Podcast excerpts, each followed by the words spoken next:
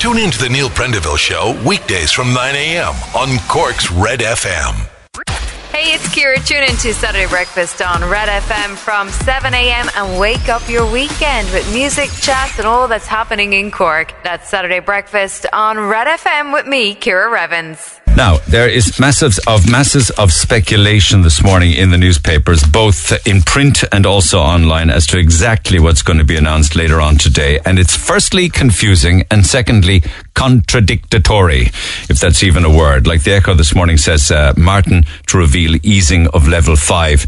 Uh, then the examiner picks up in the story saying that NPHET is saying the cases are too high to ease the limit. So it depends really on what newspaper you pick up. Like, for instance, the Mirror this morning says, here to stay, uh, or maybe lack of it, if you like, salons and pubs to remain shut for round about six weeks anyway, but there should be good news on construction. So thumbs down for pints and haircuts, but no surprise there.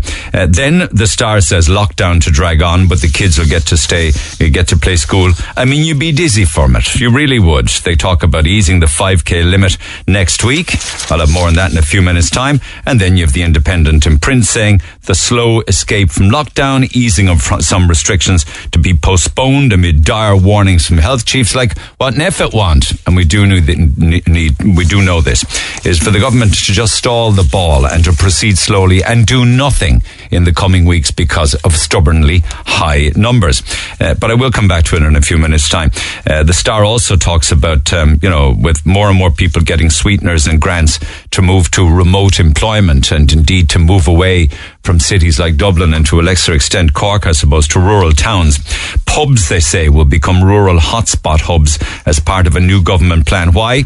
Well, them and other buildings like them are by and large unused during the day, like pubs and sports facilities and community halls, and they're all going to be considered for remote working that sounds a bit scary to me that people would be encouraged to work remotely uh, from uh, community halls and sports facilities. It really does. It sounds rather Dickensian, actually and kind of kind of cold and, and, and, and somewhat almost industrial. But there you have it nonetheless. They want to use buildings that heretofore uh, aren't being used and with the changes maybe to people's social interaction going forward, maybe more and more empty buildings will be available. And um, we move from the beacon now. Well, actually, it's still connected to the beacon with regards to the jabs that they've been giving out because the Mail this morning says that the chief of the VHI uh, got a vaccine jab at the beacon as well. The private hospital has apologized clearly, and I mean, you could be apologising forever and it won't make it right. But they said that an investigation now is underway at the hospital. They're issuing statements and everything regarding the jabs um, controversy. We spoke with the Cork man Patrick yesterday about time that he spent in, in quarantine.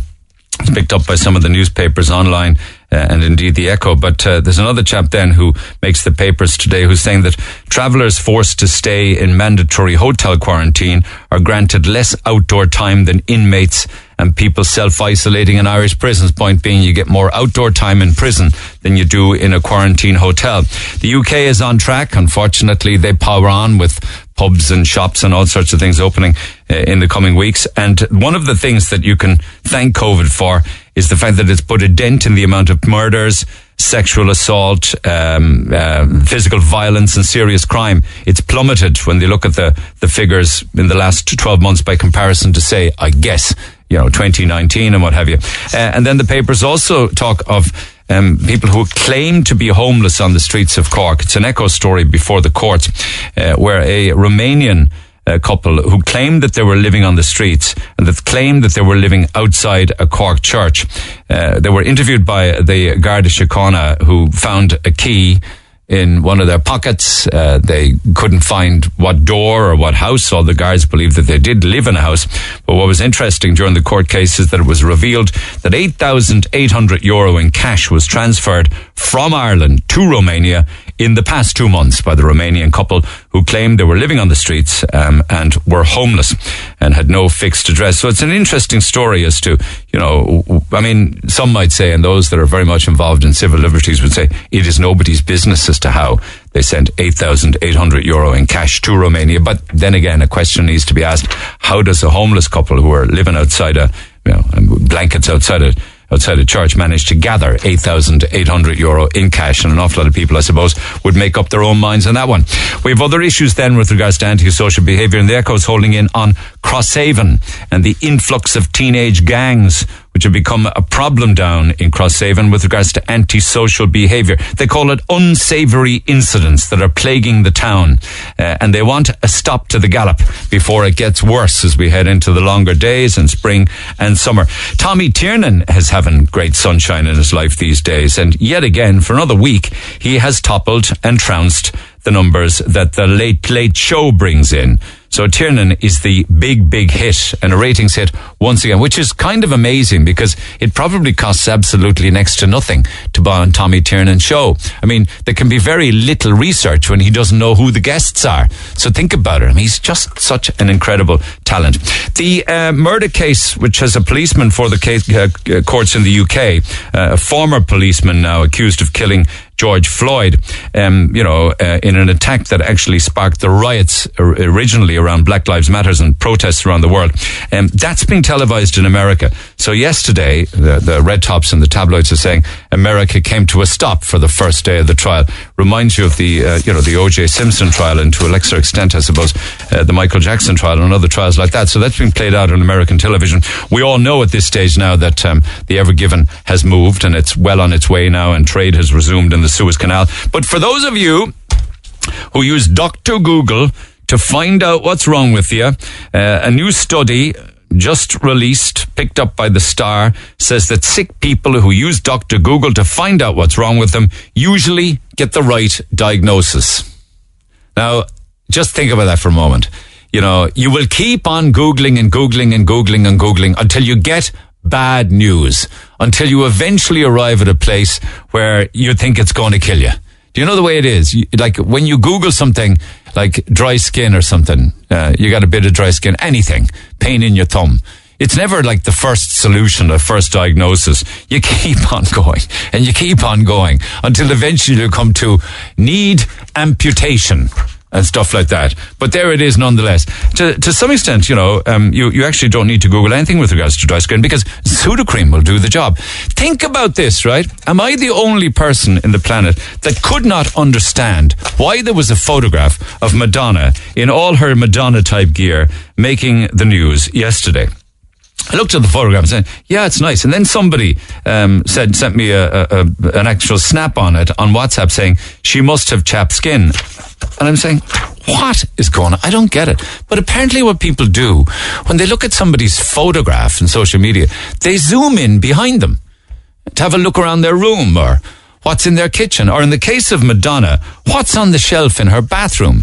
And it's been revealed it's the Irish cure for nappy rash.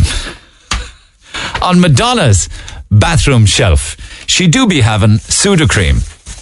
there Aren't people very nosy and very inquisitive all the same? And also, I don't know whether are men as bad as women? Is it a women's thing? I'd love to know the nosiness of it all.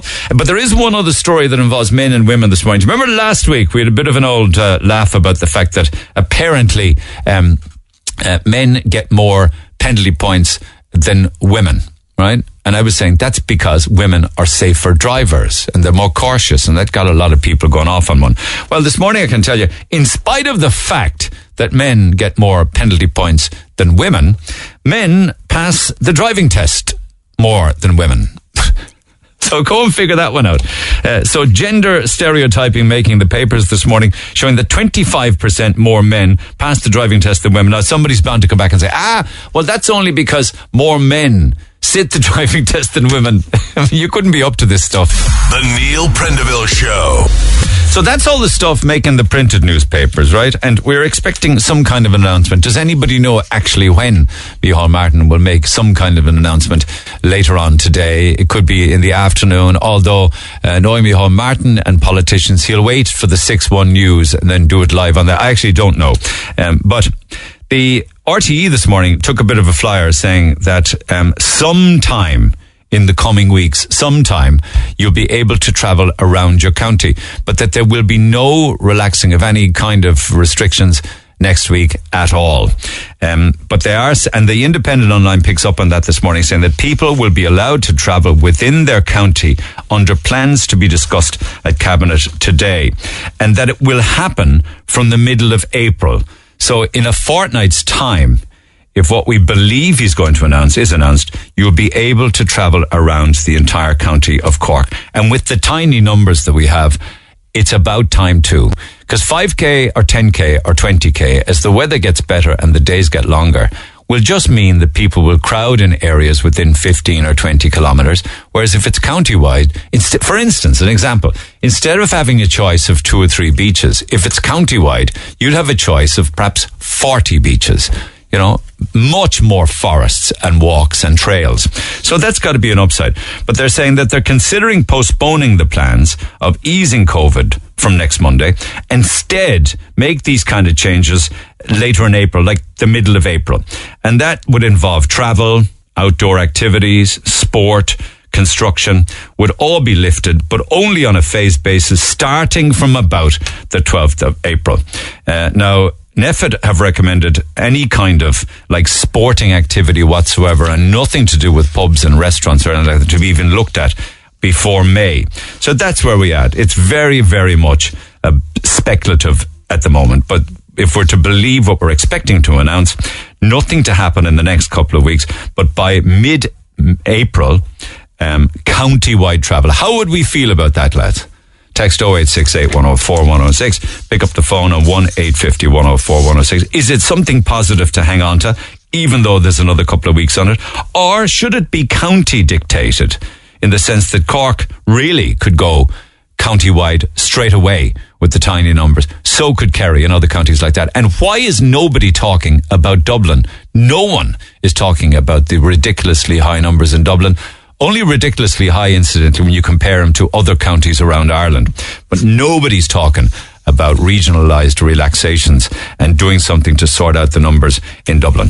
Anyway, lines open on that, 1850 104 106. You can text 086 8104 106. After the break, uh, some time back, uh, received an email and we talked about it on air at, at, length actually, about people who have a fear of things, particularly dogs. There was one particular caller, uh, or two, there was a few actually, who were at their wits' end with regards to a fear of dogs.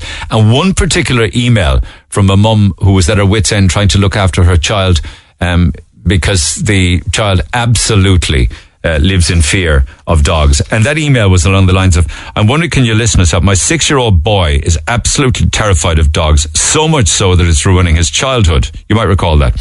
He's always on edge if we go anywhere, and it is heartbreaking. He's constantly looking over his shoulder. We can't go to the parks or playgrounds, and it's just getting worse. I dread the summer. I'm thinking of getting a dog to see if it helps. Has anyone been through similar circumstances? Uh, can anyone put me in contact with someone who can help? He goes to school that's situated on a dangerous road, and my fear is that he'd run out onto the road if he sees a dog.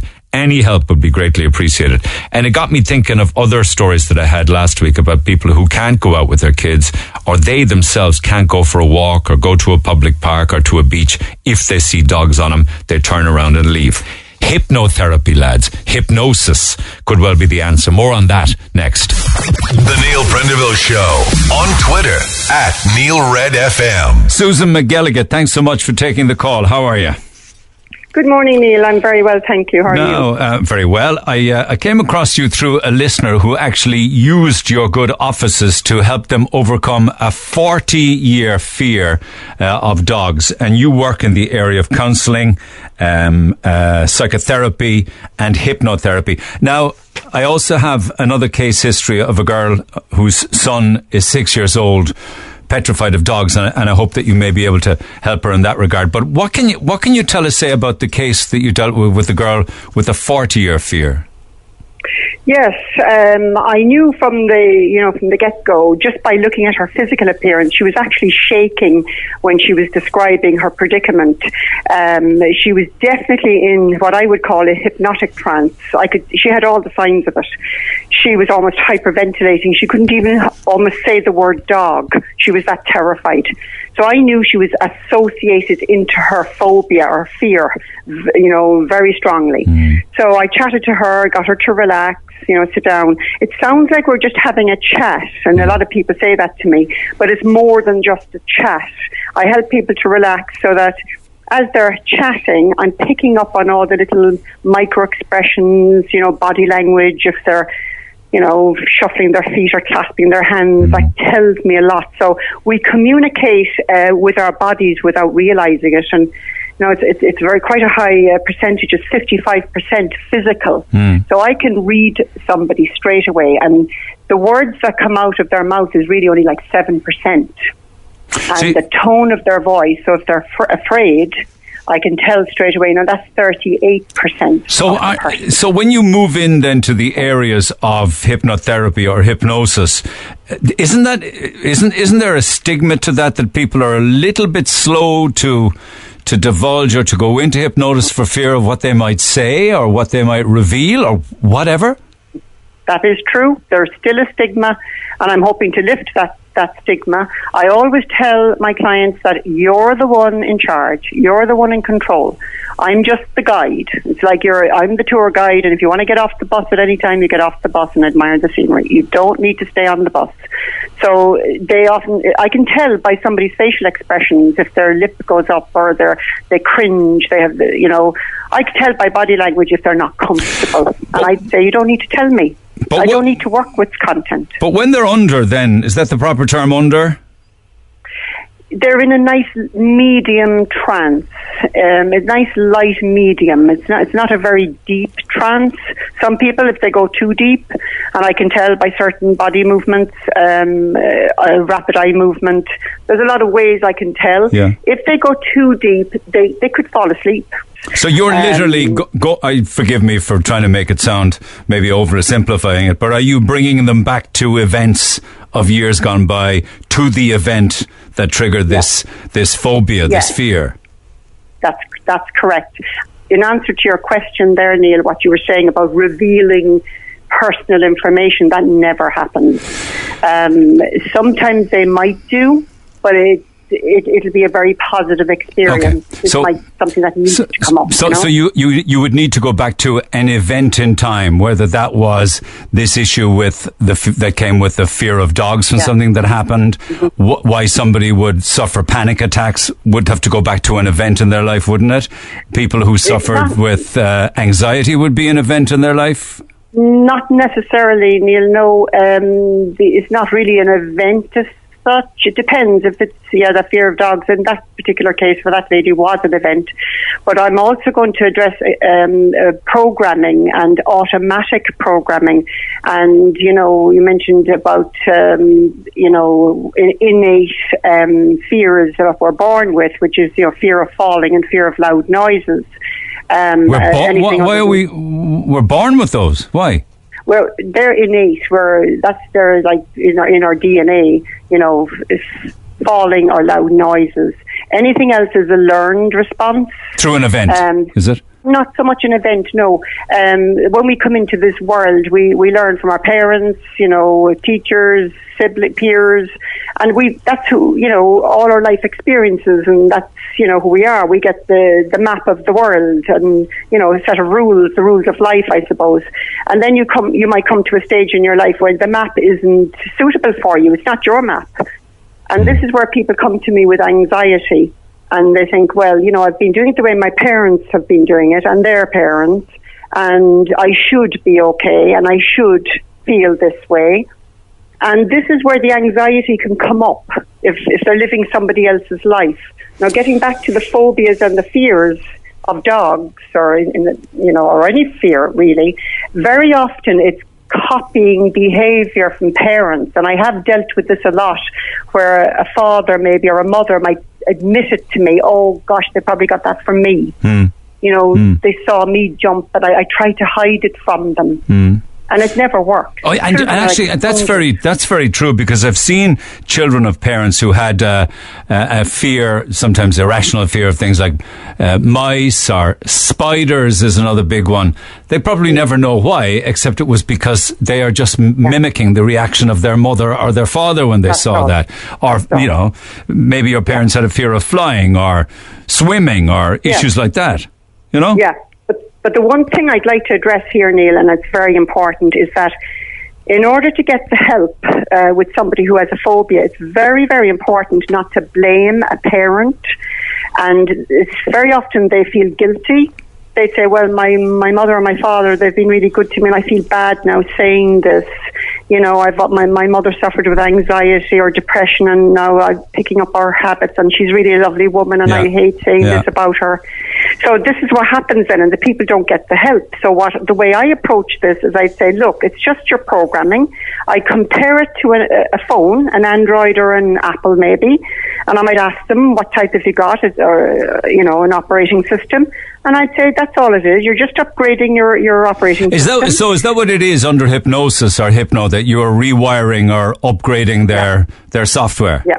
And how, how come how come it seems to it seems to work you know, I'm led to believe across a very broad spectrum. There's the ones we just dealt with, and but also relationship problems, weight management, smoking, um, confidence. Uh, how come? Is is it all about rewiring and rebooting? It is rebooting. That's exactly, and it's a nice way of putting it. Rather than pointing fingers and blaming and trying to find out who, gave, you know, what your mother did or didn't do for you when you were five, you know, that's going to keep you helpless. And the blame game is is not empowering for anybody to say, look, this is it, this is my programming. I mean, I always say, open your computer up. If you've got a bug or a virus in your computer, are you just you know, you might have to in, uninstall something and reinstall other software so that it does work for you. You don't complain about it, you just get on with and it. And are all of the memories, all of our lives that we live, are they all stored in the brain?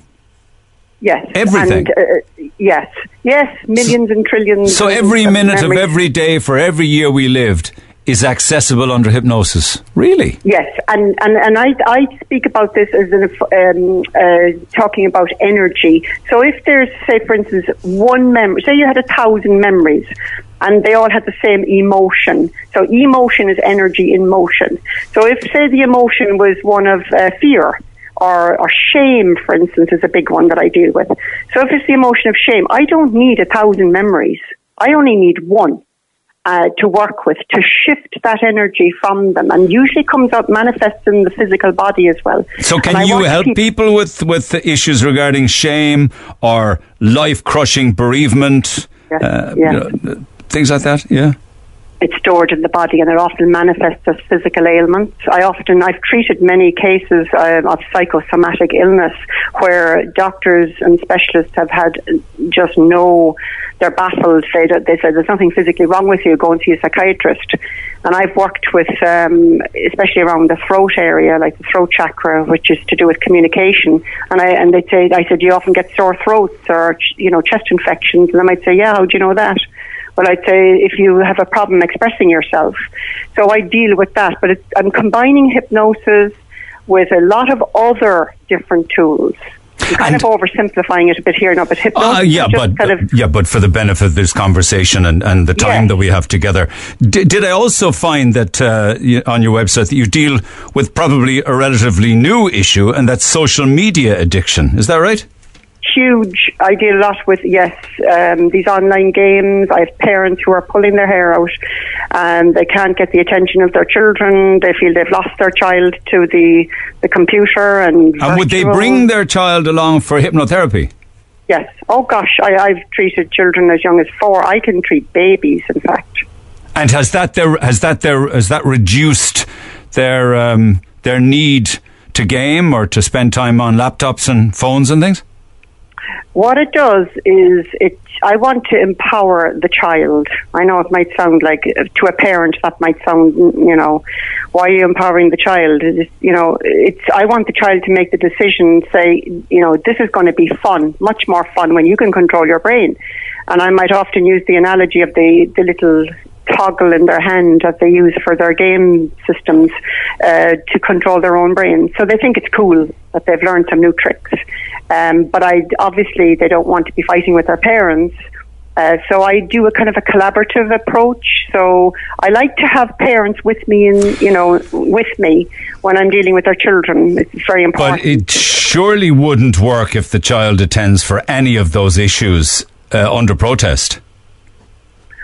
Under protest, I have done. I'm actually writing a book at the moment, and one of the stories is is parents who brought their teenage son, and they were afraid of him, and he had massive anger issues. And I, I said, "You don't even want to be here, do you?" And he said, nope. And I said, you like cars?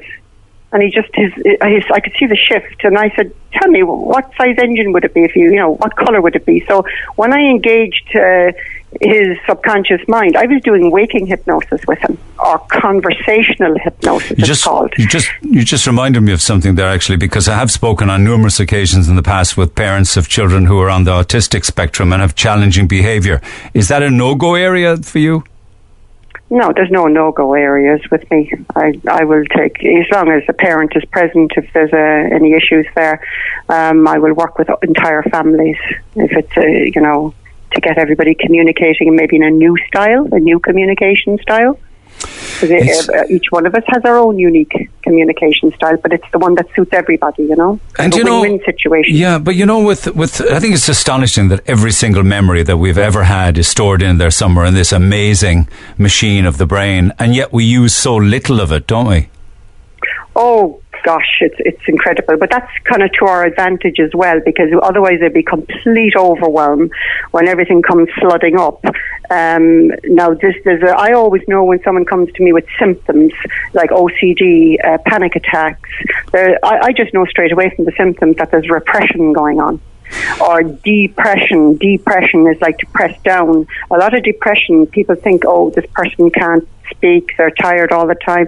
A lot of it is unexpressed anger and rage that they haven't been given an outlet for. And how do you work, say, in the last 12 months? Can you work COVID remote? Yes, I have, I have another website, Vidi Therapy. I've only just recently put it up there for you know to facilitate Zoom, um, Zoom, um, and it doesn't matter; it can be anywhere. Yeah, uh, and that, that's that's worked with children and parents. And none of this is covered under, say, for instance, medical cards or, or health insurance or anything like that, is it? No, unfortunately. It is not. unfortunate, really, isn't it? It's very unfortunate. It's so sad. And we've been trying to, you know, I'm a member of a professional organisation. Um, so it's the European Association of Professional Hypnotherapists. I'm on the committee for that and we're very much about um, highlighting the importance and the value of hypnosis and hypnotherapy um, for pain management, yeah, um, cancer um, survivors, or people who've just been diagnosed. Um, I run a program for that myself um, to help them with anxiety, and not only that, but creative visualization under hypnosis to visualize, you know, them improving, their health improving, because there's a thing called a nocebo effect as well as a placebo effect. It's a nocebo effect. So if the doctor says, "Oh dear, you've only got so many months to live," it can crush you. It can, and yeah. you need to you have buy into positive. it. Yeah, you buy into it. Yeah, yeah, yeah. What do you What do you make of um, the hypnotists on stage that perform and do things in theatres? I do not approve at all. I think but it's, only a bit. Surely, never, it's only a bit of fun, no? Probably no. I don't agree. It's it's making fun of people at their expense. I, I think no. I'm not in agreement of it. I think I use I'm using it in a clinical setting yeah, for yeah. therapeutic purposes, for serious stuff and helping people. Now, the one thing I'll say to you as well is my therapy is always fun. Anyone that comes to me always say we have such a laugh, and and it's not laughing at their problem and but laughter and humour is so powerful when you're dealing with fears and phobias. And and this is yeah. Will one session do it? Oh well, well, the lady that rang in, Madeline, I got her permission actually to speak on her behalf, and she gave me full permission. Um, I did hers in one session. I've done many, many sessions. Uh, uh, fear of ski lifts, and uh, I mean, I will work with. If somebody says to me, "I'm very religious," And I'd say, tell me, who do you pray to? And one lady in particular said, well, Padre Pio, he's my hero, or, you know, so she had a fear of lifts and she needed to go traveling. I said, you know what? I want you to see yourself in the lift and Padre Pio is there with you. and she, it, it actually worked for her. Okay. And I'd say, Holy Mary is there and she's her arms out and she's receiving you now. And they are nodding and they're so, they're smiling delighted. Now that's these are not my beliefs. No, but I'll They're have that picture. beliefs. I'll have that picture in my head all day long now. Padre Pio, me, and Our Lady in a lift. Yeah. Is it is it expensive then a session? That's Do you why mi- you see you're loud. It's fun. I have people coming to me with in. I, I deal a lot with young teenage boys or in their twenties. They are suffering hugely with anxiety, and they they don't have a good relationship with their parents. They feel my parents don't understand me. They're speaking a different lingo. It's very difficult. So uh, It's yeah, always it's always been that way though. I don't know what you call that anxiety. I think that's just the passage of life, isn't it? Oh, definitely. But then I try and use some skills, and I always use the humour, and you know, get them get them to feel that they've Yeah. got some bit of control over their their reaction, maybe, Yeah, and the yeah. communication skills with their parents. And and just I was just asking, is it expensive a treatment? Um, I don't charge by the hour. It's a hundred a session. The session could be anything from an hour to two hours. It includes uh, not not always, but often an MP3 recording, which I make live. I don't make I don't use scripts. So if I feel the child needs a recording, I'll do it live in front of them, and I'll email it to them or That's- WhatsApp it to them. That's a parent. great backup, isn't it? That's a great added tool, a recording Yep. of the session. So will Yep. you will you would you mind taking a look at Sarah and her six year six year old boy who is going to get knocked down by a car if he doesn't overcome this fear of running away from dogs? You know. Yeah, definitely. Well, I'll give it a go. Thank you I mean, so much. And, and, and, and as we say, you know, there is there. No one's going to say there's a cure. We're not allowed to say that anyway. This is um, a complementary therapy, um, in the sense, you know, complementary to the to the medical orthodox treatments. Um, I have had referrals from uh, my local GP, and with great success.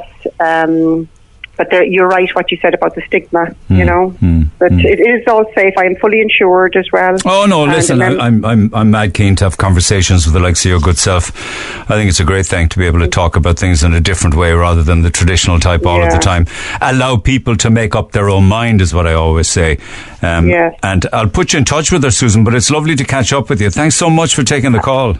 You're very welcome, Neil. Thank you very much for having me on. All the best for now. Cheers. Susan McGilligan could be a route for you guys, and you'll find her on a Google search. Susan McGilligan, uh, Carrigaline Hypnotherapy. After the break, uh, unfortunate story of uh, young pregnant girl homeless on the streets of Cork. That after the break. Talk to Neil Prendeville now. 1851 04106. Red FM. And you can text 0868 104 106. Pick up the phone on 1 850 104 106. I want to chat to Lisa. I hope that this call might make all of the difference in her life. Lisa, good morning. Good morning. How are you doing? Are you in? Are you in a bed and breakfast now for the last few nights? I am due to um, Street Angels. Okay, so thank God you're off the street. You're not in a tent at the moment because you had been in a Oh. tent for. How long were you in a Oh, tent? For weeks and weeks, and it wouldn't be my first time in a tent. So on and off for how long have you been on the on the streets and homeless? Oh, it's been years. It's been the whole 22 years of the addiction. It, it's been, oh, it's been chaotic. And when did it all start to unravel? I tell you what, I, I smoked a joint of, of hash, and it just, that's just a gateway drug, and that's how it all started. At what age? I was only 16. And that led on to. Were you drinking as well at that time, at that stage, or younger? Um, no, I wasn't drinking at that time, but it led on to everything else. It led on to heroin, cocaine, crack. It led to everything. And drink, and I do drink as well. I, I drink to keep myself warm. You're pregnant now. Are you still drinking? I, I honestly, yes. Yeah, I know it's it's all right. I'm not here to judge you. I'm just here to listen to your story. So be as be as honest as you can. You know how how long pregnant are you? A few months. I'm just near the three month mark now. Yeah, and but but are you on methadone now, or are you on still using heroin? No, I'm 10 mils of methadone. Right. Okay. Okay. Yeah. And in fairness to you, you haven't been drinking since the weekend. No, I haven't. I haven't. Are you trying Tried, to? you know. Are you trying to take it one day at a time? That's all I can do. That's all I can do. So, in your in your in your late teens, things started to go wrong. Were you were you still in school at the time and still at home with your family? I was at home. I left school. There look, we all have our family problems. I, everything just led to. Oh, it's just it was chaotic, Neil. It's chaotic. It's chaotic. This is my first time ever looking for treatment ever. Really? I've never asked anyone for treatment, and I'm 37 years old. I I have four kids there in care, and now I'm pregnant again, and I just can't do it. Okay. Well, I it. I, I I won't be allowed to talk to you about your children in care. Okay. no, that's fine. No, I'm That's just fine. saying. So I can only, I can only, I can only deal with your own situation and the predicament absolutely. and your need and your want to change. But through your twenties, then, um, like, did you never have a flat or a bedsit or a house share? I had bed sets, but it was always the wrong company, and you know, And the company you kept then led down the the slippery dark slope to to heroin, was it? everything, prostitution, everything. Really? Yes, And you would use that money then to fund your habits. yeah, absolutely. Yeah, It's a wonder the only way I knew how. It's a wonder you were able to continue and that you're still around. I mean, did you? You must have lost friends over the years. Oh, I just buried a friend last week. It was sad. You know, it was really sad. I don't know. Look, I must be here from for some reason. I don't know how I'm not dead. To be quite honest. And how, like, how how how did you gather? Okay, you said prostitution. Was there was there much money to be made in that? Oh, there's a lot. Soul destroying work, though, for you, I'd say, was it? Oh, I'm a heartbroken woman. A heartbroken woman. It still haunts me. Did, and uh, you have you stopped that now? Yes, I have. Yes, I have. Okay. Absolutely. Because clearly everything you earned and everything you did was just to buy more heroin. Just to get on my day so I wasn't sick and I, you know, that was it. That was it because I don't rob banks. I don't do, don't do anything stupid like that. But all I knew was myself and that's what I used, Yeah, yeah, yeah, you know. Yeah. But this is this is the first time now that you've actually said, "Okay, I want change. I want to get myself well." Yeah, my hands are up now. Okay, Yeah, my hands are up. And you, and you you also have the added responsibility of a baby on the way. Yes, and it's very emotional, and I am a, a wreck.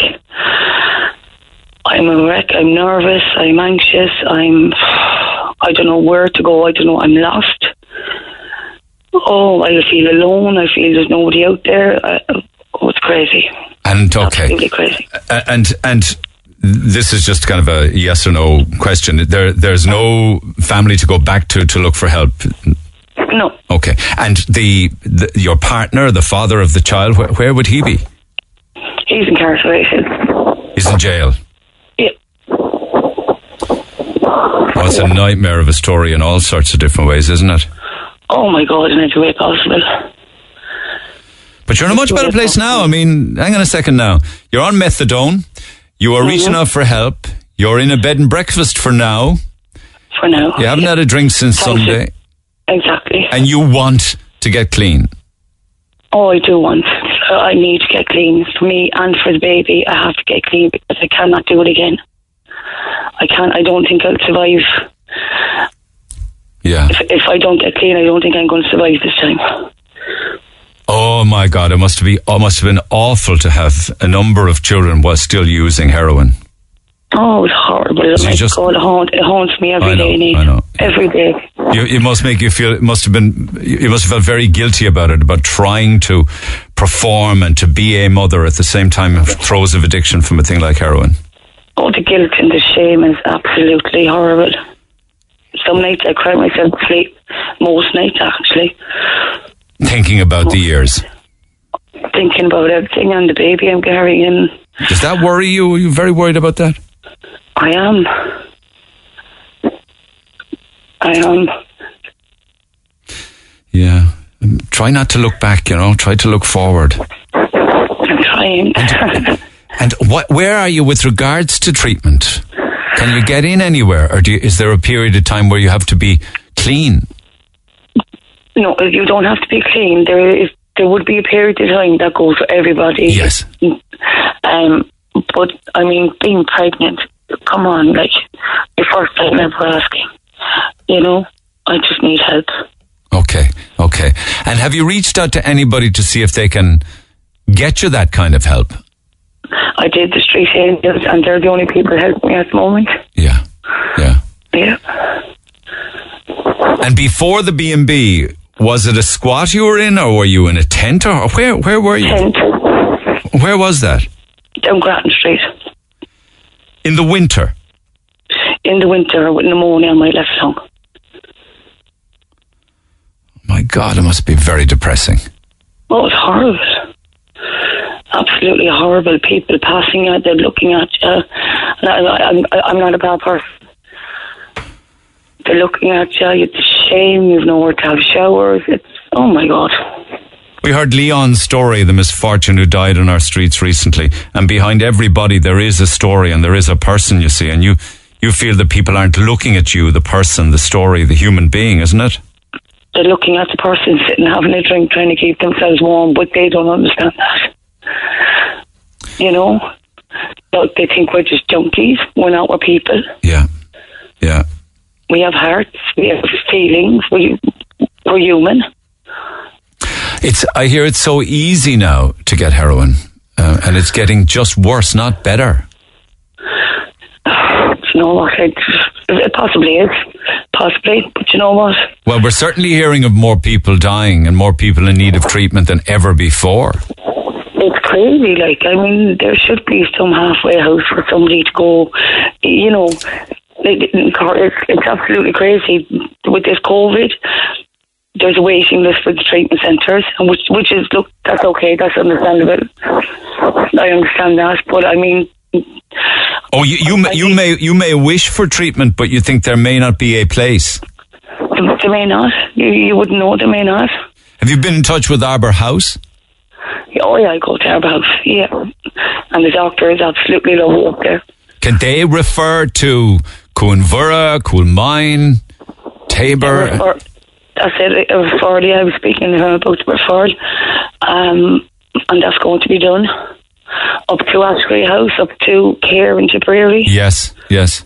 because the point is me being around Cork City when I'm, I know too many people. That's right. That's right. You know- It would be very, very easy to slip. Ah, sure, look, It's it's all about the company you keep a lot of the time, isn't it? it is, it is, it is the company. But then again, look, it's me in the end of it. But those days for all of that time, they must have been very, very long and very repetitive. Day oh, after horrible. day. It's horrible. I mean, if you're waiting for the night light inside the Simon, you're thrown out in the morning at half seven, and then you have to wait till 11 o'clock at night to go in. That's a very long day, Yeah, yeah. you know? You'd be out early morning, would you? Up by 7.30, yeah, Oh my God, that's very. And not in again till like 11 or something, is it? Till 11 uh, p.m. then at night. How would you spend the days? Oh, just, to be honest, I go to the office and I just try to get through the day just like everybody else out there. And did you have a welfare payment to fund all of that then? Well, it's 200 euro, but sure, that falls through your hands. Absolutely, it would fall through your hands. There's seven You know- days and they're all long days. Absolutely. You're long going through that. some, if I see somebody stuck, then I'll pick them up and I'll help them. So you know, you, you, I'm going through my own money quicker. And then would you use the homeless services then for food and clothing? The street angels, they're the only people I deal with. You'd eat. I eat when the street angels are around, or if they come up to meet me. I don't eat very often, to be quite honest. Yeah, that's probably important with the baby. I mean, you in, are you in the care of, of uh, medics now with the fact that you're pregnant? I haven't been out there yet, to be honest. You've had no scan or you have no checkups? I'm so anxious and so afraid to go out there. No GP, no gynecologist, nothing like no, that? nothing. I'm just afraid to go out there because I know the minute I go out there, the HSE are going to be on my back. To be on your back for the for the safety of your child. yeah. Oh, absolutely. Look, I, I understand. I, I, won't, I, I won't even go down that route if you like, because you Don't- know no, those stories are protected under the Child Care Act. You know, Ah, sure. as much I for you as your look, I'm children. I know. I know. Yeah. I know. Just saying, you know, it's, it just scares, just scares me. You're frightened of the future with a baby on the way, a baby that you Yeah. obviously want to keep. Oh, absolutely. Absolutely. And this time I'm looking for treatment, so I know it'll be the making on me because I'm a strong person. I have to be strong if I'm still alive at 37. Well, here's the deal: uh, when the baby is born. There will be an obligation of the state to mind the baby, and that could involve the baby being taken away. You don't want that to happen. No, because I don't think I'll survive it. No, and why- why do you say that? I don't think I know I won't survive it. With regards to a broken heart. And the rest of me, I don't think I'll survive it. I'll probably end up going away, taking loads of drugs, and, and, and that'll be me gone. Have you had thoughts like that in the past, Lisa? I do. I, I. I, do- I do. I do. They're understandable, sure. I do. Your life was not supposed. Your life was not planned like this. No, no, no. I do have to say that because it seems to be easier. Easier You to just say I've had enough. Enough. No, you have a long life ahead of you. You've an Oh, with the help exciting. You've an exciting life ahead of you. With the help of God, with the help of God above. Okay, can you hold on there and just relax? I know the street angels are with you, but I just want to just finish our conversation just after ten. Is that all right with you? That's okay. That's no problem. You're great. I'd encourage people to get in touch if they feel they can help in any way, shape, or form. I'll talk to you just after ten. All right. Okay, okay, Nee. Thank you. Okay, hang in Nee. there. Okay, she's with uh, uh, one of the girls from Street Angels next to her by her side, Hazel Dennehy. Thank you, Hazel. Uh, lads, text 0868 104 106 if you can give us some direction on this and help. Back after 10. Hey, it's Dave. Join me weekdays from 4 for Dave Max Drive, where I'll help get you home or give you a little lift at home. Big hits, loads of fun features, and traffic info. What more could you need? Join me weekdays from 4. Dave Max Drive. Cork's Red FM, officially Ireland's music station of the year. Right, chatting uh, with Lisa, who's at a turning point in her life, and uh, she rejoins me again. Lisa, Hi, Nee. are there other? Are there other? Have you come across other pregnant girls in in shelters over the years? Oh, absolutely. Absolutely. And whatever, be- whatever becomes of them, do they get the help that they need? Do they get provided with somewhere to rear their baby? What happens? What happens is basically when you go out to the hospital and they, and as I said, when the medics see you, you're referred to the HSE and they just make it so hard. You know, you could do backflips, you could do handstands for these people and it's not good enough. So You know- those those that are that are homeless or on our streets that find themselves pregnant and, and, and, and give birth don't always get to keep their baby. 90% of ladies on the streets don't always get, don't keep their babies. They don't walk out of the hospital with their babies, somebody else does. I know, but you, I suppose your, your predicament is you, you can't rear your baby on the streets or in a tent at Pope's Quay Oh, Church or anything. that. You know, I know that, I know that, I'm quite aware of that. I know, I know you're probably very frightened and scared, but there's something great ahead of you as well if you can stay the course. You know, It's absolutely beautiful, Neil. It can be a beautiful thing. it's not going to be easy not drinking. No. It's it's go, it's not going, it's not going to be easy uh, to withstand the t- the temptation of heroin. But if you can do it, it's going to be amazing. Your life. And, and I know there is another life out there. There have to be. It can't be all about addiction. It can't be all about this. It can't be all about tents. You know, I mean, it, to be fair, and Hazel Dennehy, Paula Murphy, and Janice Monteheath, they've been absolutely beautiful to me. They must have come across you at some stage in this tent, and, and didn't they cobble some money together to get you a B and B for a week or so? Wasn't it? Oh yes, they did. They came up and they fed me as well the other day, and last night they fed me. Gave me clothes, gave me wash stuff, and you know, And what's it been like having your own bed and your own room and your own shower? I, I honestly I don't know what to do because I'm not, you know, I used to it. Do you say to yourself, if I can just get strong, it can always be like this my own room, my own bed, my own shower? Absolutely. That's the challenge now. You know, having a baby is a beautiful thing. It can be magical. I know it can. And I know I'm strong enough to do it if I can just get the help that I need. Do you visualize what your life could be like and hopefully will be like? Do you think about those days ahead? Do you know what? I, I think about in 12 months' time that I'll walk, be walking somewhere with my buggy and my little baby in the buggy. I That- do. I, I visualise going on holidays. I visualise all the things that, you know, that the life should be.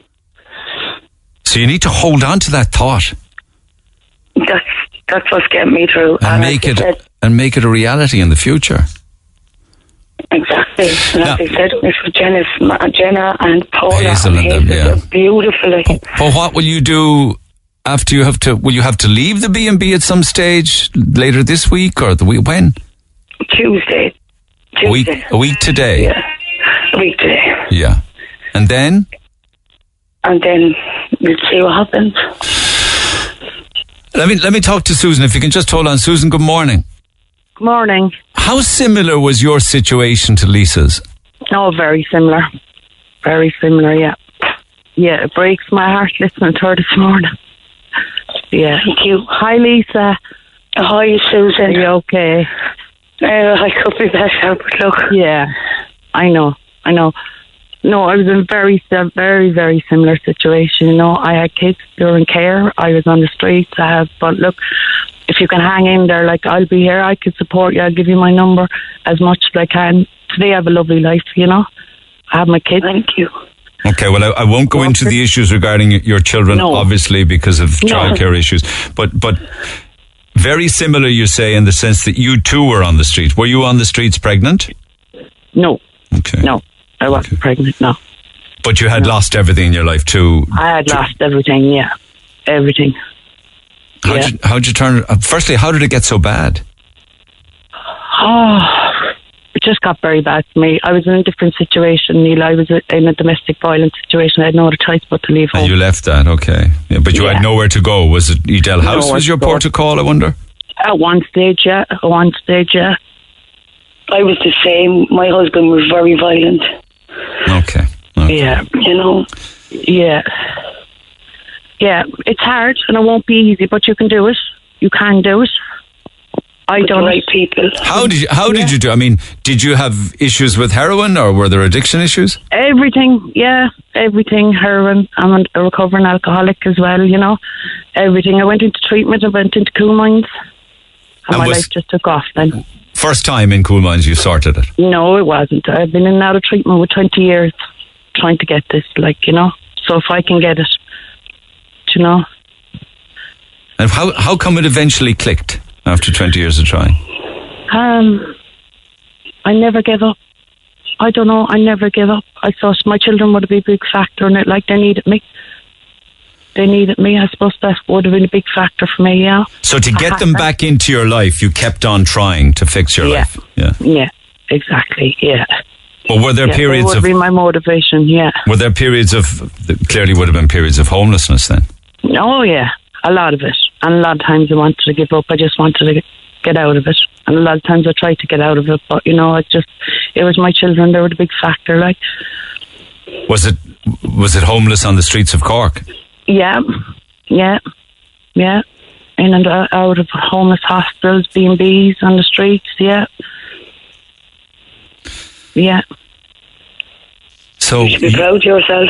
Uh, and so and so will you and and, and bear Yeah. and, and bear in mind how hard Susan tried in spite of you know slips and, and, and fallbacks she kept on going 20 years. So there's no such thing as a hopeless case. Like, you know, 20 years I've been trying. You will get there, Lisa. You know, you can get there. You can have you. everything I have today, like, you know, and I'm sure how did you get it all back number. though Hard work. Hard Hard work. Slow. It was slow. You know, and sometimes I wanted to give up in even in recovery, but I didn't. Like, you know, it was slow because if you do the right thing, the right things will happen. You know, just to have to hang in there, and there is support. Like there is, there's fantastic women's support. Like I'm a woman's woman, like you know, and I'm, I would be there to support you. there's a lot of um, if you have a phone, obviously, like there's a fabulous bunch of women and on an NA page. So you use the services as well in the counselling of Narcotics Anonymous, Alcoholics Anonymous. You went to meetings. Yeah, all of them. Yeah, Arbour House, Arbour House, is fantastic. There's a pre-entry course there as well to get into Aiséirí House. Did anybody provide you with somewhere to lay your head? A place to live? Um, not really. You know, I was homeless up till I went into treatment. You know. When you came out of treatment the last time and managed to stay clean, where did you go to live? I actually went to um, a recovery house in Bishopstown. Yeah, belonged to the Simon. Once you're clean, there's great support there in the Simon community. Fantastic. I actually went in there. I was in there for maybe 18 months.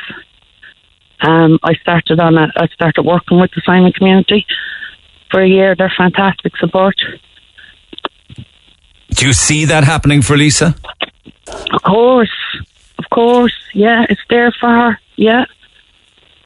But she needs to build up the resolve to fight her demons.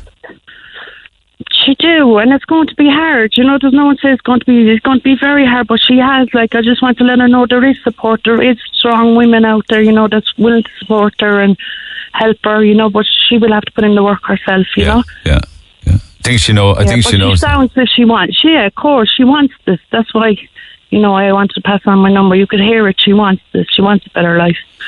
So, in difficult times on the journey ahead, women like you will be there for her. Of course, of course. Yeah. Just want to leave her know that. Yeah. Okay. How do you Thank feel you. about that, Lisa? Thank you. Yeah. You, you are aware, Susan, that she's three months pregnant. I am.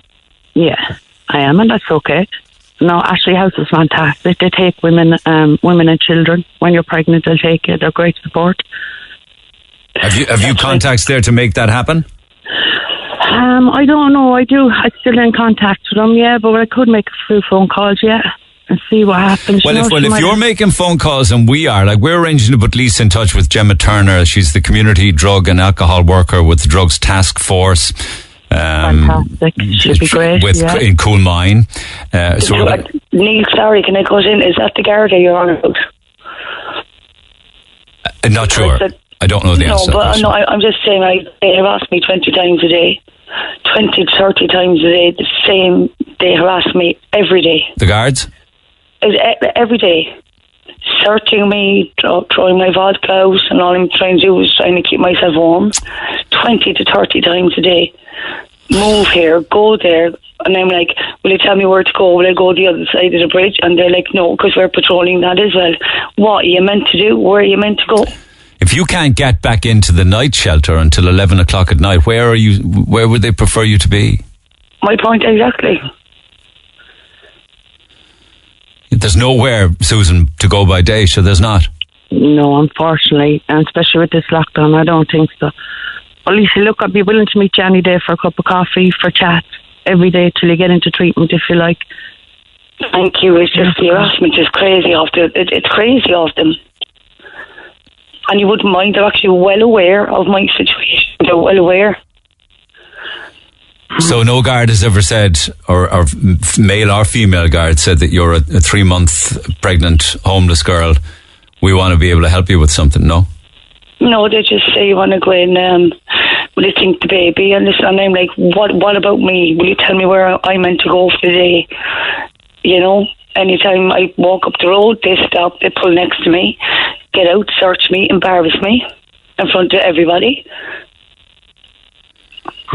That's daily. Did you ever have that, Susan? Yeah, I did. Yeah. Yeah.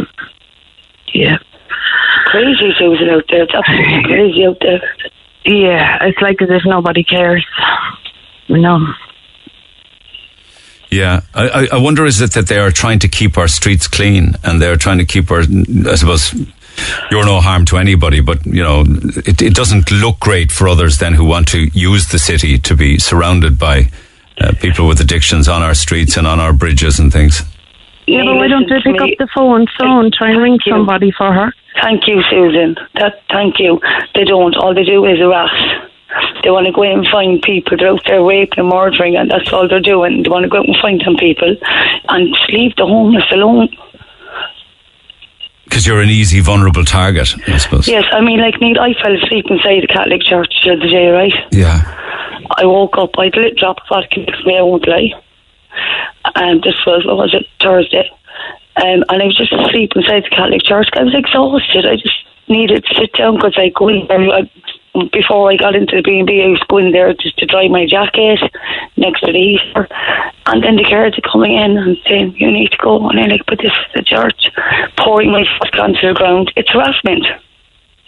Were you actually asked by the guards to, to take, were you taken out of the church by the guards? Oh, taking out. I was woke up and told to go. Yeah. And would somebody have reported you for being in the, in the, uh, in the church? Neil, I was doing nothing. I was just. I know, no, I know, but I mean, I'm just trying to work out whether the guards actually patrol inside churches now as well as everything else. Well, I tell you, they must be doing it nowadays because it, it was just a disgrace to wake up to two guards up over you and they were nothing but nasty. Nothing but nasty. I had a little drop of vodka and it was mixed. It was only, it was like a little bottle of orange. And she poured it right in front of me. She did. Yeah. Okay. Would they have known that you were a pregnant homeless girl? They know, I, they know, they're quite aware. Look, they they know exactly what's going on. The guards are, they're not stupid people. And that's your reality, like that's your life. That, that's it, every day. I know, I know. No, uh, Gemma has nothing to do with the Gardaí whatsoever. She's one of the care and social leaders that we want you to put put you in touch with just to start you on your journey. She's a superwoman who's going to take uh, an interest in your case. Has nothing to do with the Gardaí. Don't worry about anything like that. And you also have Susan there. But what what you're going to do when you come out of B and B, that's another issue that we need to look at fairly rapid, don't we? Absolutely. And listen, a, a couple of weeks in a, in a treatment centre won't do me. I'm in addiction so long. I need two years in a treatment. I need to get out of Cork City because I know too many people. Susan, you, you know what I'm on about. Yeah. When you know too many people, it's very easy to slip back in. It's easy to pass, say, hi guys, how are you? All right, I have a you there. And then before you know it, you're fucked again. Yeah. Excuse my French. That's right. The can, the can leads to another one, and then all sorts of other temptations. Did you find that, Susan? Yeah, hundred percent. I definitely think Aiséirí House would be the place. Yeah. Yeah, and Yeah. and and um, do you think that a lot of it has to do with, unfortunately, the company you were keeping then, Susan? Yeah, Yeah. yeah, More or less. I found that company, you know. you sorted Found out. Yeah. Yeah. You do like. Because, Neil, can I tell you something? I've met the most beautiful people on the streets. Yeah. You wouldn't believe it. The most beautiful people. They have their own stories, and they have.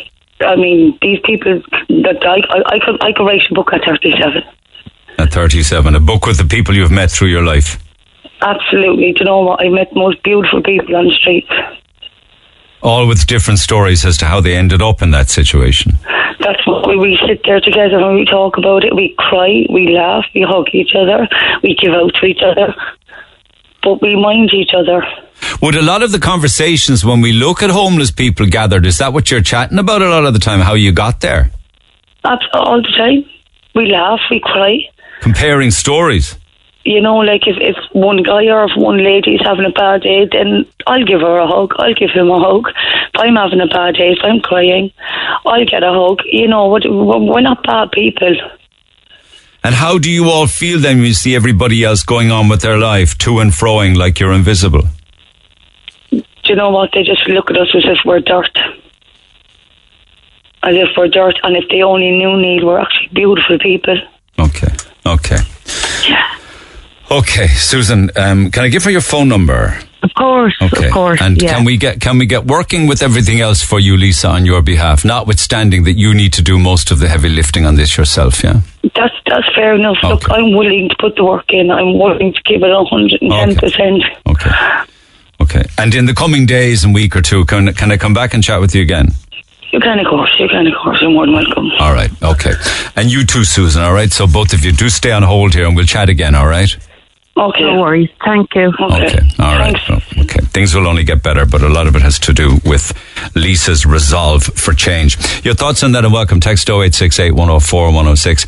Pick up the phone on 1 850 104 106. I just want to get a, um, a, a better idea as to where Lisa's going to be when the money for the bed and breakfast runs out. There's, there's a week in that and whether or not that can dovetail into treatment. I'm not 100% sure whether that can happen. It may well be able to happen that she can go from there into the first steps of uh, of uh, treatment and, and residential care in that regard.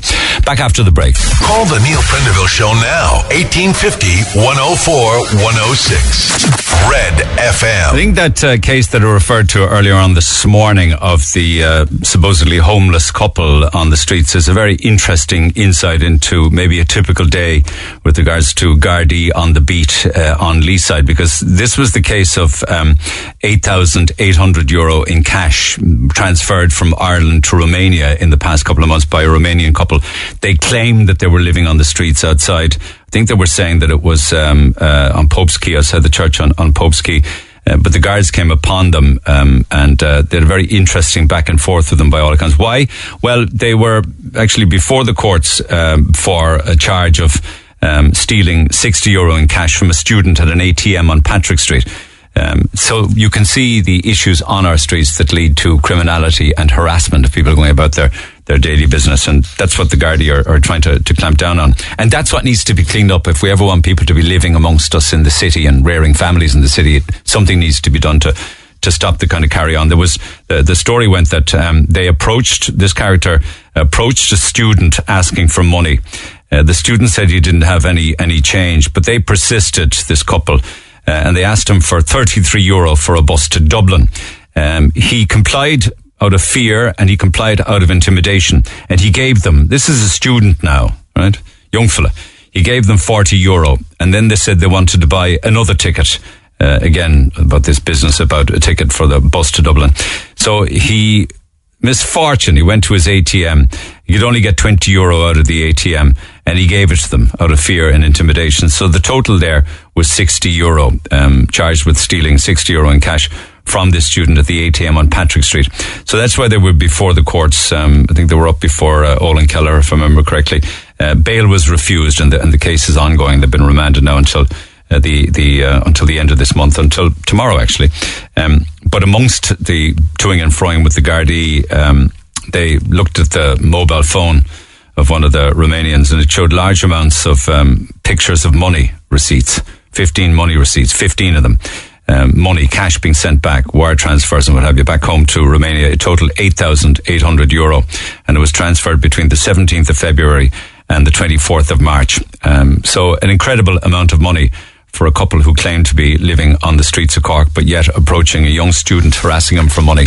And out of that poor young out of fear, they got 60 euro. So how much of that is going on? You got to ask the question. I pass it on uh, for what it's worth. Um, morning to everybody who's been texting on 0868 104 106. Tell that girl she needs to try and get to St. Francis Farm Treatment Centre in Carlow. I've worked in addiction for a number of years, and in my opinion, it's the best and most successful treatment centre. Wishing her all the success in the world. St. Francis Farm Treatment Centre in Carlow. Might get an opportunity maybe to talk to that treatment centre on the air in the coming days. That lady said hash was a gateway drug. I've been smoking myself for years and wouldn't drink as I think drink is the gateway drug. I smoked hash, uh, but I would never do any more. Well, all I can say to that is, there for the grace of God go you. What works for one won't work for another, and vice versa.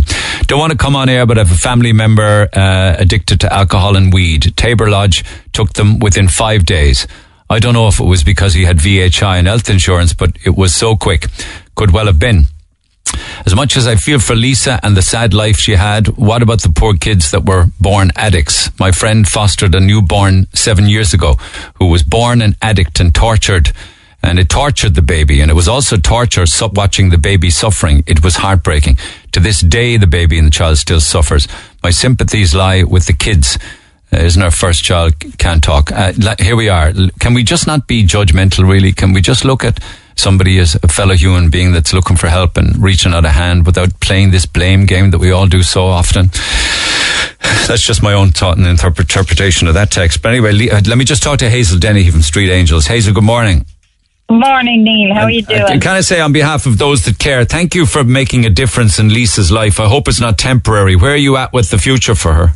Um, I have just secured um, uh, another maybe week and a half more in the B and B because a donation came in this morning. I have, I do, I have, I just, you know, the way you get a notification. Yes. And but um, we're going to make sure until we can get her a long term solution that we're, she's not going to go back on the street. That Okay. I can promise. So what would happen then after, say, another fortnight in a B&B? Would she move then to some kind of rehab or treatment? Well, I'm hoping to go in with her tomorrow to the APS and see can they do something. And does preg- does being pregnant not expedite things in the sense of making it faster her path to recovery? I actually think it should because at the end of the day, I'm a mother and without being on the street, pregnancy in itself is enough stress in one's life. But Do- to have to deal with what poor Lisa has to go through, you know, um, I know Lisa for a long time and um, we we love her to bits. And I spent a few hours the other day with her, and I took her out for a bite to eat. And you know, um, she, she genu- she's a genuine lady, Yeah. and you can hear that in her voice now. I know she was nervous talking. Oh no, she. I mean, listen, it's not the Um, easiest thing in the world to you know talk about your life situation like she like does. that now. I'm the same. I know, I know. I know. But um, but look, if it if it gets the point across to people, these are human beings. As you pass them, they deserve the respect that you would expect from somebody passing you to say good morning. Now there are laws against um, drinking on our streets, or you know, That's right. you know, vagrancy on our streets. You you accept that to an extent the guards are just doing their job. Now I'm, I'm not so sure about going into a church. What are your thoughts on that? that now eh, I think is stepping over the mark because a church is the sanctity of God, right? And I I didn't think well looking back on the programs, you know, where if you you reach sanction in a church they Yeah. can arrest you or they can Well, I, I don't know. Maybe the priest called the guards. I don't know. Yeah, you know, you know, and I mean, that's hypocritical. Like, here's a girl and very vulnerable, as most women are when they have to stay on the street. And do you come across many women who would be homeless on our streets pregnant? Um, I've come across about three, and I um, got help for one, and I actually got her reunited with her parents in Dublin. I kind of was a mediator in that situation. Yes. Yes. and um, we got her reunited. And as I said to him, look, all you can do is one day at a time, because you know, take it one day at a time. And now she's she has her own place, and she has two kids, and she's never been happier. And she keeps sending me a Christmas card, thanking me. That must be her- that must be a lovely thing, so a lovely sense of achievement. Yeah. You know- Do- have you noticed as well that those upon our streets would appear to be younger than ever before? way younger. We were out last night now outside the Savoy, as we, we will be every Monday night. And do you know, they're younger and younger, and a lot of them are coming out of foster care when they're 18 and not knowing they had secure maybe for years, and then for one reason or another, they're out of the foster care home, don't know what to do, and it's heartbreaking because Are they literally told at 18 you're on your own now, is it? a lot of them are, unfortunately, and that's why they meet up with these nice. They meet up with the other people, and they say, "Come on with us. We look after you." And I'm sorry, I, I don't want to be rude now, but they're just fresh meat to guys. The women are anyway. Fresh meat to dealers, is it? Yeah, because they prey on them and get him to do all sorts, you know, and that's what I'd love to stop. But I don't know, is it possible? But So I that all sorts would that involve dealing themselves, obviously using? Would it involve Theft, get- prostitution. They get them hooked on, they, yeah, they get them hooked on everything, and you know, um, it's not right. It's just not right, and I really do feel strongly, you know, and we do our best.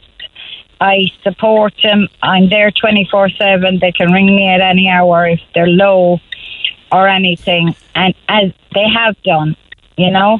And- Um, are, are you aware of an increase? I've, I've been hearing this from the likes of Mary Crilly and uh, Katrina Twomey's been saying it as well, that homeless girls are vulnerable to sexual attack and rape. very much so. And that's why I'm saying these young people that just come on the street, um, they are just ready, they're innocent, they have no idea of what to expect, and right, they look after them for a week or two and they say, actually, this is grand. And then it all starts, you know, praying and look, I have a friend here and he'll be nice to you. And Before you know it, you're Oh, you're, no, I- you're being sex down trafficked. that road. And, um, you know, and my long term goal for Street Angels is hoping, you know, people like that coming out from foster care, coming out of jail. They, I think, if you we could get them into an education program, an education, I think, would be the main Okay. reason to change their lives and and set up a program for, as I call it, a step down to step out into society. And uh, why do you do what you do? Um, did you go? Did you have a similar life yourself at one stage? Is, is No, no? I was blessed, thank God. Okay. But my best friend died, and they had the best of family. They we tried everything, Mm-hmm. and it affected me very bad ten years ago. Yeah. and um, from there I just went in as a volunteer. I worked with all the groups. Okay. I was with Christine Chambers. I was with the Helping Hands. Now they're the Homeless Help and Support. Yes. I was with Saturday Night Drive, and then they always called me the Street Angel. If you want something, ask Hazel. And I um, got the, my husband then said to me, Michael, Hazel, do you know what we'll do? We'll call ourselves Street Angels, since that's what you're known to them as. But does it frustrate you? Frustrate you that, in spite of all of the different groups and volunteers, and they do make a huge difference. Don't get me wrong. Where would people be without them? But the things just appear- just appear to be getting worse, not better. That's yeah, that's exactly you hit the nail in the head because it doesn't seem to get any easier, and it's more and more, and they're craving more help now. Don't I have um, gotten a lot of the guys into? I work side by side with uh, rehab in Tipperary. It's a re it's Remar recovery home. But is there enough rehab? No. Yeah. and there's not enough for women. Now, Remar are in the process of trying to set up a re- rehab in Dublin for women because there's not enough for women, and I, I, I know men can look after themselves, but I don't believe, uh, and I know I'm a woman, but I don't believe any woman should have to sleep on the street. Oh, I know. Never mind a pregnant Oh, woman. because not a, yeah, exactly. And when um when Lisa told me, I said, "No way." Like there was another. Do you remember Tentville? Was it last year Mardyke. down in Mardyke? Yeah. You done a story. Yeah. There was another pregnant lady there. And as soon as I heard, I done everything in my power, but she was not going to spend another night in that tent. And without, without, you know, invading her privacy too much, is she in a better place now?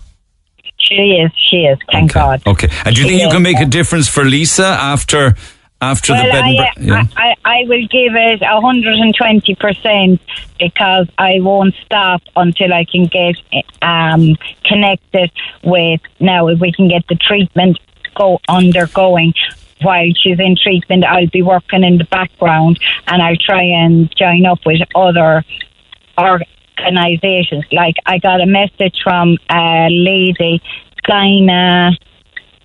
Gyna. That's okay. I don't need to know her name. Uh, just the message no, is no, fine. No, no, no. This isn't her name. This is the organisation, Gynacare, and that they said that they'd love to work with Lisa, and they they take over all her medical, look after her medical assessments and Because would it, go, well, that's good to hear because she does need care for the for the She baby does. inside her. And- Like, would it be the case that some women? that- messaged our page. Good. Okay, so we're we're, we're that's that So if anyone does want to help, they can, you know, uh, financially or anything, because anything I get goes directly to those in need.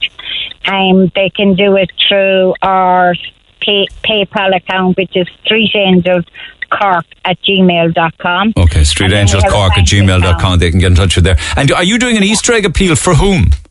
We're doing an Easter egg appeal this year. We are going to go um, to give to our homeless, to give to the, um, which I think is lovely, is the old folks. That we wrap up. Hopefully, uh, one of my members have ordered a bunny out or an Easter bunny outfit, and we're going to go to the nursing homes and give them to all the members in in all, all of Cork city and county. So, okay, the nursing homes is a fantastic idea, but an added bonus to all of this, probably more than the nursing homes, if I'm to be absolutely honest, is that anybody on the streets will get an Easter egg. Yeah, Yeah. that's exactly it. And how- and- and And how can people help in that regard? Um, now, uh, they can contact the page because we have members all over the city that can pick them up if they want to donate, right? Okay, well, you hold on there. I, will tell you what, I'm going to move on and, and I'm going to put you on hold and you can give the lads here the details of how people can get in touch if they want to uh, gi- give funding or if they want to, to, um, to get involved in the Easter egg appeal. Is that all right with you? Yes. Okay. Okay. So you're, you're, you're an angel. You're an angel on Lisa's shoulder now, which is great. Super stuff. Well, I hope I'd be anyway. All right. Okay. Thank you for taking the call, Hazel. We'll be back to you. So she's also working on Lisa's behalf, bearing in mind that much of this is down to who? Lisa herself. Owen, good morning. Hang on a second. Let me get my phone lines right here. Owen, my apologies. Thank you for holding. Um, you wanted to get involved in this conversation. Go ahead. Hello, Neil. How's it going? Good, good, good. Listen, I just um, make the point there. I have to agree very much with everything the last speaker said, but you know, a lot of what she said couldn't be said by a man. I think women, you know, to be perceived as sexism, I do feel that women in this situation meet different bar- barriers and hurdles and difficulties that men would never meet, you know, around sex pesting and all the rest of that. Correct. But Yeah, what I'd have to say is that the treatment centres are too short stay for somebody like Lisa in her scenario. A 28 day program coming out of Tabor Lodge and being told you're grand, you can go to the pub now, but just drink orange. That's not the way she can live her life. She needs, uh, she needs constant attention for the next several months, and afterwards she'd need a sober living house She would. A program to reinstitute her into society, retrain her, get a job. And Minnesota, there's a Cork girl I know working in Minnesota in a similar program. They've dealt very well with this, but people have to realise that the devastation that we see every day on our streets by the he- heroin epidemic, Yes. it'll have to be dealt with. Yeah. It'll I mean, it's extraordinary. dealt Ellie with now. O'Byrne, the, the journalist yesterday on the air, was making the point. I'm paraphrasing when she was saying about Micheál Martin being able to find, incidentally, what Micheál Martin was talking about last week, the 480 million, Simon Coveney gave the same press release two years ago. We need to remember that. But if they can find 480 million to rejuvenate the city, why can't some of that or a proportion of that go into serious rehab? Serious rehab now, once and for all. Oh, it'll, it'll have to be, Neil. They'll have to build large rehab centres They'll have to build large swaths of social housing around them, providing daycare for children so that mothers can retrain for industry and become taxpayers. Have you helped people then in situations like Lisa's? Yes, there's uh, an awful lot of people all across the city helping people like these, and not just penny dinners and the different things you've mentioned, but you know, different Catholic. And why do you want to help? and- I'd like to see a societal change, like Neil, the city we grew up in. You know, like this, the Cork drug scene when we grew up was two fellas in the Phoenix here and a joint, right? Yeah, you're you're spot And on there. Yeah, and totally and there was a handful of homeless elderly fellas around the city, and That's it. They were- this this epidemic of degradation and pitiful life destroying. The, guards are going to have to do something. Sentence and say, right, there's a whole load of starting with the guards and finishing with social care. It has to change. It has to change. And if, as you say, if the com- country can come up with 400 million for this, they can come up with 4 million to put an end to it. and without dwelling on your own backstory, but are you coming from a story of similarity in any sense? No, thank God. Okay. No, Good. thank God. But you know, like I said, if if I was forty years younger and I was growing up in all this, who knows? Who knows is right. Stop. Yeah, yeah. Who's be too much finger pointing and not enough help? That's what's happening now in the city at the moment, and we need treatment centres. You, you referred to, to centres off the air with uh, either with with Emer, I think, where you said that, that that we do have hotels who have been designated as places where the homeless can stay. Is that right? There are. There are. There's uh, resources become available due to the lack of tourists, but these locations aren't equipped to deal with the suffering alcoholic or the suffering addict and, at all. Like, you know what I mean? Some a chambermaid or a receptionist, they wouldn't be on par with a psychologist or a counsellor and that kind of stuff, you know? So And- within within these hotels, then is there substance use? Wholesale. Wholesale. But it's nationwide. You might remember there earlier in the year in one of the similar hotels up the country, people who'd bought drugs online all died.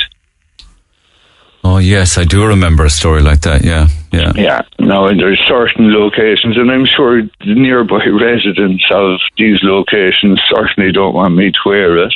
And what actually happens is when these locations become known, dealers target them. Like there was, there's a fella, he's actually in jail now, thank God. But he used to actually target people queuing up on, I think it was the North Main Street. As a, to, they're collecting their methadone, and he used to target them to sell them heroin. I mean, the guards need more resources. Class A drugs like heroin and that, you know, people need to go to jail for longer. And if we have to build more prisons to protect our society, it'd be a good thing. Is that for the dealers or the u- is that for the dealers or the users? Because a lot of the time there's the oh, same no, thing. for the dealers. For the dealers. But sure, aren't a lot of the time the misfortunes? traffickers. But you know the fellas that the fellas that are dealing, a lot of the time they're either in addiction themselves or they're they're they're carrying drug debt, aren't they? Well, look, I'm talking about narco traffickers. You know, if The somebody's caught with, yeah. I mean, there's there's somebody somewhere making hundreds of millions off of this, Way up the food chain, though. way up the food chain, and there's. I don't think they're living in the areas where they're devastating at all. You Not even in the same country a lot of the time when you trace it back. yeah, you're you're looking at fellas there, and their whole life is destroyed off it, and I don't think they're the main source of the problem at all. But anyway, look, Yeah. we definitely need larger treatment centres. We need aftercare programs that will keep people in, and it'll pay for itself. Okay. Just just I sincerely believe that every heroin addict is a crime wave. And if you went to any Garda station in the country and you got the list of the five most prolific burglars or thieves, that they would be heroin addicts. And if every Garda station in the country could put those five people into a treatment centre for two years, that crime would drop down to almost zero nationwide. Yeah, yeah, yeah.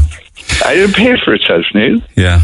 But, but right now, some of the establishments, as in hotels that are being used, you describe them as being party zones, really, for people just to party, take drugs. That's and the way it's gone, yeah. Yeah. yeah. That's the way it's gone. And as long as people continue to provide money into the cups on Patrick Street, that money will continue to filter its way back to Dubai for people living the billionaire lifestyle and that that's where it's going. Like it isn't you know the average guy sitting on the corner of Patrick Street around the bridge or in the back of one of these homeless hostels inebriated.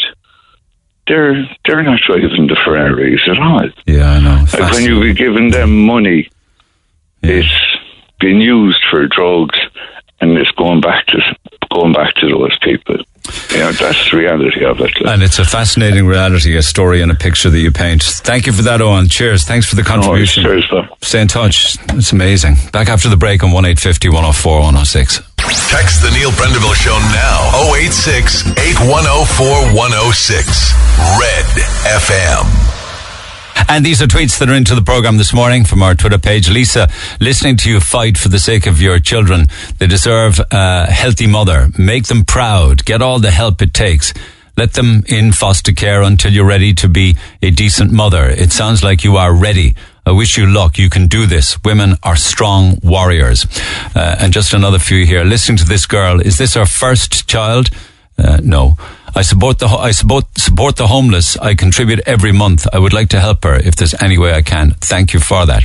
Uh, we'll put you in touch. I'm sure all of those people that are opposed to refugees coming over here and say we must look after our own will be ready to offer help to this poor girl. Uh, another one. If you suffer from addiction, it doesn't matter where you move to. It's called a geographical lo- relocation. Wherever you go, your head and addiction will travel with you, unfortunately, says Anthony. Uh, it's all about the women this morning, isn't it, Neil? Sure, men don't suffer any problems at all. Lisa is where she is because of her choices she made in her life. Sick of the show today, Neil. Sorry to hear that you're sick of it. Uh, I think it's important, and uh, I think that uh, are stories that need telling. And we need to stop the blame game. You know, we need to stop the finger pointing. That's just getting worse. Uh, you are where you are, and it's your own fault. Um, you know, where's where's kindness gone in all of this? Some of the comments regarding that that uh, lady's case are sickening to read. Uh, obviously, this is somebody who's seeing this playing out on social media as well as live on air with me. Lisa knows all the correct steps she needs to take. Uh, lose all friends, get out of Cork. Why are people so quick to judge? I hope she gets the help she needs. Um, Colin Tobin of Tobin's Gurranabraher is very good for giving street angels hot dinners every Monday night. He deserves a shout out. That's not the first time I've heard of the charitable deeds of Colin Tobin and Tobin's Gurranabraher, I have to tell you. Uh, hi Neil, one of my first jobs when I came back from London 25 years ago was to put locks in the confession boxes in the city churches. Why? Because of the amount of human excrement, drink bottles, needles left inside them from people who have no respect for nothing. Unfortunately, the misfortunes who do that have very little respect for themselves also because of the situation they find themselves in. They are literally hiding and seeking out corners anywhere uh, to literally service their addictions. Uh, and I understand that it's an awful thing to behold human excrement or drink bottles or needles left inside in a confession box, like it is bad to see it on the steps of, um, you know, a multi-story car park or in broad daylight or down a, God knows we've all seen the videos of people shooting up down alleyways and side side streets and what have you. But we are where we're at, where this is this is the reality of it. And I think it's a very interesting point that's made that all of this money that is given, you know, to people on their streets, by and large, that is used to feed the habit, and they continue to buy their substance of abuse, and that is just feeding up the food chain point was made that you don't see any of the people on our streets driving the Ferraris. It's the men and the women at the top of the food chain who aren't users themselves who live the um, super wealthy lifestyle. So keep those texts coming. Text 0868 104 106. Pick up the phone on 1 850 104 106. Can I just say, just on a personal note, because this is happening for me today, I got a phone call yesterday from the oncology department at the Mercy Hospital to tell me that I've been booked in for a vaccine this afternoon. And I have to say, I was absolutely shocked to hear it. And I said to them, like, I have a, a blood disorder uh, that needs ongoing monitoring. It's, it's fine now and, and, they keep a handle on it, but it could become a, a bigger problem in, in time to come. So I, I kind of have it on the back burner all life. I just get on with my life. It's something that I just, I just deal with, but it's an oncology issue that I have. Um, and apparently, uh, I got a call yesterday saying you are due a vaccination tomorrow at Uí Chaoimh. And I said, no, I'm okay. You need to give it to somebody who's more deserving. I don't need the vaccine. I'm flying. They said, no, you're not. You're, you're at risk. You're in the at risk category. Now, that came, it came as a real disappointment to me, if I'm to be absolutely honest. And know, was thinking about it yesterday afternoon and, and last night as well. Because I was firstly shocked, you know, that, oh my God, really? I'm at risk? And because I, I had never thought that this disorder or the position I find myself in with medical issues actually was that big a deal, but apparently it is when it comes to COVID. So I've been here for a year thinking, oh, I'm powering along through this and, you know, not realizing that actually I'm, I'm at risk. I'm an at risk group. So I was disappointed about that. To, if I'm absolutely honest about it, I was disappointed to find that I was in the at risk group because I think being in it now, I can say, because it, it's something that I'm going through, that no one wants to be in an at risk car- uh, category. Um, and I, I was disappointed because I didn't know. Um, and I had to be told that I actually was. So I was maybe quite self conscious of my own situation, but we are where we're at. Um, I'll let you know how it goes today. Uh, it's around about half past two uh, down in, in, in Páirc Uí Don't even know what kind of vaccination I'm getting, but apparently it needs to be done, and I pass it on for what it's worth. Back after 11 on 1850 104 106. I'm Lana O'Connor. Red FM News is first for local, national, and international news, and you can stay up to date by tuning into our hourly news bulletins or by clicking on redfm.ie. Get it off your chest. Call Neil Prendeville now, 1850 104 106. Red FM. On our city, actually, particularly with regards to my conversation yesterday with Elio Byrne, this is an observation, Neil, not a whinge. Walking through the city yesterday, it was quiet due to the weather. That was would have been the wet day, the wet weekend, I suppose. We were in there probably on Sunday. Uh, I noticed that the place is becoming very shabby looking. I saw shops with dirty doorways, dirty windows, mail piled up inside the doors of closed shops and businesses, and even doorways being used as toilets. It, I found it, my trip in the city, so sad and disheartening. I also saw a for auction sign uh, at the uh, at, at, the at houses and shops, particularly in and around Patrick Street and Winthrop Street, um, and many of them, the shops that would have been functioning in the past, have been cleared out and gutted for auction signs on them. So that was a sad trip that you had on Sunday, and then big response uh, to issues involving uh, marital breakups and uh, you know access to children. A lot of emails that I had hoped to read out on the air this morning. I'm, I'm not sure how many of them I will get to read today, but I, I certainly will uh, come back to them tomorrow with regards to people who've gone through breakups uh, and have had issues now with their ex-partners with regards to visitation and rights. Uh, and lots of texts on as well, just a, just a few of them. And after the ad break, I'll chat with Gareth O'Callaghan. Uh, the court orders are useless, Neil. My ex constantly used the kids as weapons. I wasted a lot of time in and out of court and I got absolutely nowhere. I have a court order, but I don't even get to see my kids. And yes, I still pay the maintenance and I still pay the mortgage. Another one. I have a similar problem with child access. I too went to court. I got guardianship and an access court order to see my child. I got overnight access too. I have a new partner with the last year and a half. Since I moved in with her, my ex is stopping access to my child because she doesn't want her staying at my new address with my partner.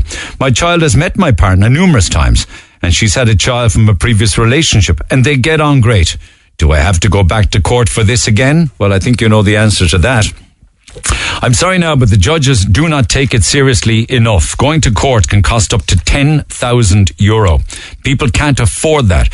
Most of the time, the judge will give custody to both parents, but visitation is then at the discretion of the mother. She can just refuse access to the children and there is nothing you can do. I know someone who went to court and the judge refused to even set out visitation. The judge said, you're both adults. You can figure it out yourself. The reason they were in court was for access in the first place, for God's sake. Uh, morning, the system is an absolute joke. The only winners, time after time, are the solicitors.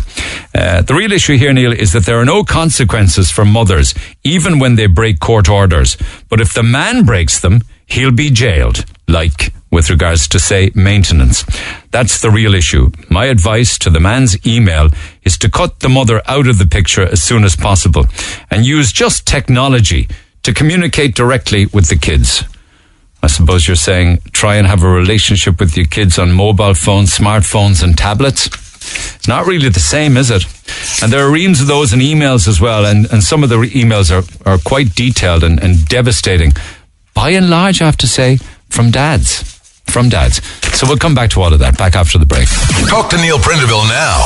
1851 04106. Red FM. And you can text 0868 104 106 and uh, also contact us by email, neil at uh, redfm.ie. And I'll come back to your calls and comments. But um, I read Gareth O'Callaghan's new book, having followed up on read his, his last book, A Day Called Hope. Uh, some time back, he's got a brand new book out called "What Matters Now," and it's um, uh, it's a no hold barred, barred book. Actually, he he doesn't hold back with regards to his own life and you know where he finds himself at right now. And he joins me by phone. Gareth, good morning. Morning, Neil. How are you? I'm well. Um, always love our little chats, and people do listening as well. So thank you for taking the time. Just just before I look at the book, um, how have you been um, with regards to your neurological disorder and disease? Is is it progressing, or have you managed to stall it, or where are you at? Uh, it's progressing. Um, certainly, the pain is an awful lot worse. Um, I'm finding mobility is a little bit more of a challenge. But that's that said, I, I kind of um, I, I, also look on the other the, the bright side, and I say that I'm trying this new hydrogen molecular hydrogen treatment, and that is definitely helping. This is where I um, I have one of these um, hydrogen generators, which which is frontline medicine in Japan, South Korea. It's it's unheard of here, and uh, I've been using that now for the last couple of months, and I tend to use it during the night. I'm talking like three, four, five in the morning when I can't sleep because of the pain. Um, and I literally just lie there with a cannula on, inhaling this in bed, propped up against the pillows. Um, and I've become a bit of an expert now on classical music as a result. But it, it helps. But I, I, it, I, I don't know whether it will help to the extent that it will slow it down, yeah. or whether it's simply just a kind of a form of anaesthetic. You know. Is it just pain management or is it slowing the progression? You don't know. It's an awful illness in that regard, isn't it? It's a creeping one. Yeah, they call it the beast. They don't call it the beast for nothing. It's a, it's a, it's a horrendous illness. It just keeps taking and taking and taking. And for anybody who's never heard of it, it's somewhere between uh, Parkinson's and motor neuron disease. So it would have many of the characteristics and symptoms of both of those. Certainly towards the later stages of multiple system atrophy, it's very similar to the end stages of motor neuron disease. So the central nervous system is literally breaking down. In some people, it breaks down at a faster level um, but I'm, I'm definitely beginning to feel the, the effects of it now throughout. Like I think the last time I spoke to you, um, it was definitely uh, kind of um, it, it was it was as it were it, it was containing itself within the neck and I suppose the legs, but now I can feel it right out to my fingertips and my toes and that. So it's it's it's really reaching right out to the extremities now and causing a lot of discomfort. And do do you know whether this was something genetic or that you were born with, or is it as a result of your life path, or or, or, or you know, or what? Well, this, see, this is there's a lot of research going on. See, the the, the whole genetic thing, um, they they tend to. One of the reasons they they they um, they rule out Parkinson's is because Parkinson's is hereditary. That if you look back through different stages of the generations in a family, if there's Parkinson's there, there's a possibility that for someone in a generation to come might also develop it. Yeah. But with this, this is such a bizarre illness. It's probably one of the most unknown, less little known illnesses uh, uh, out there.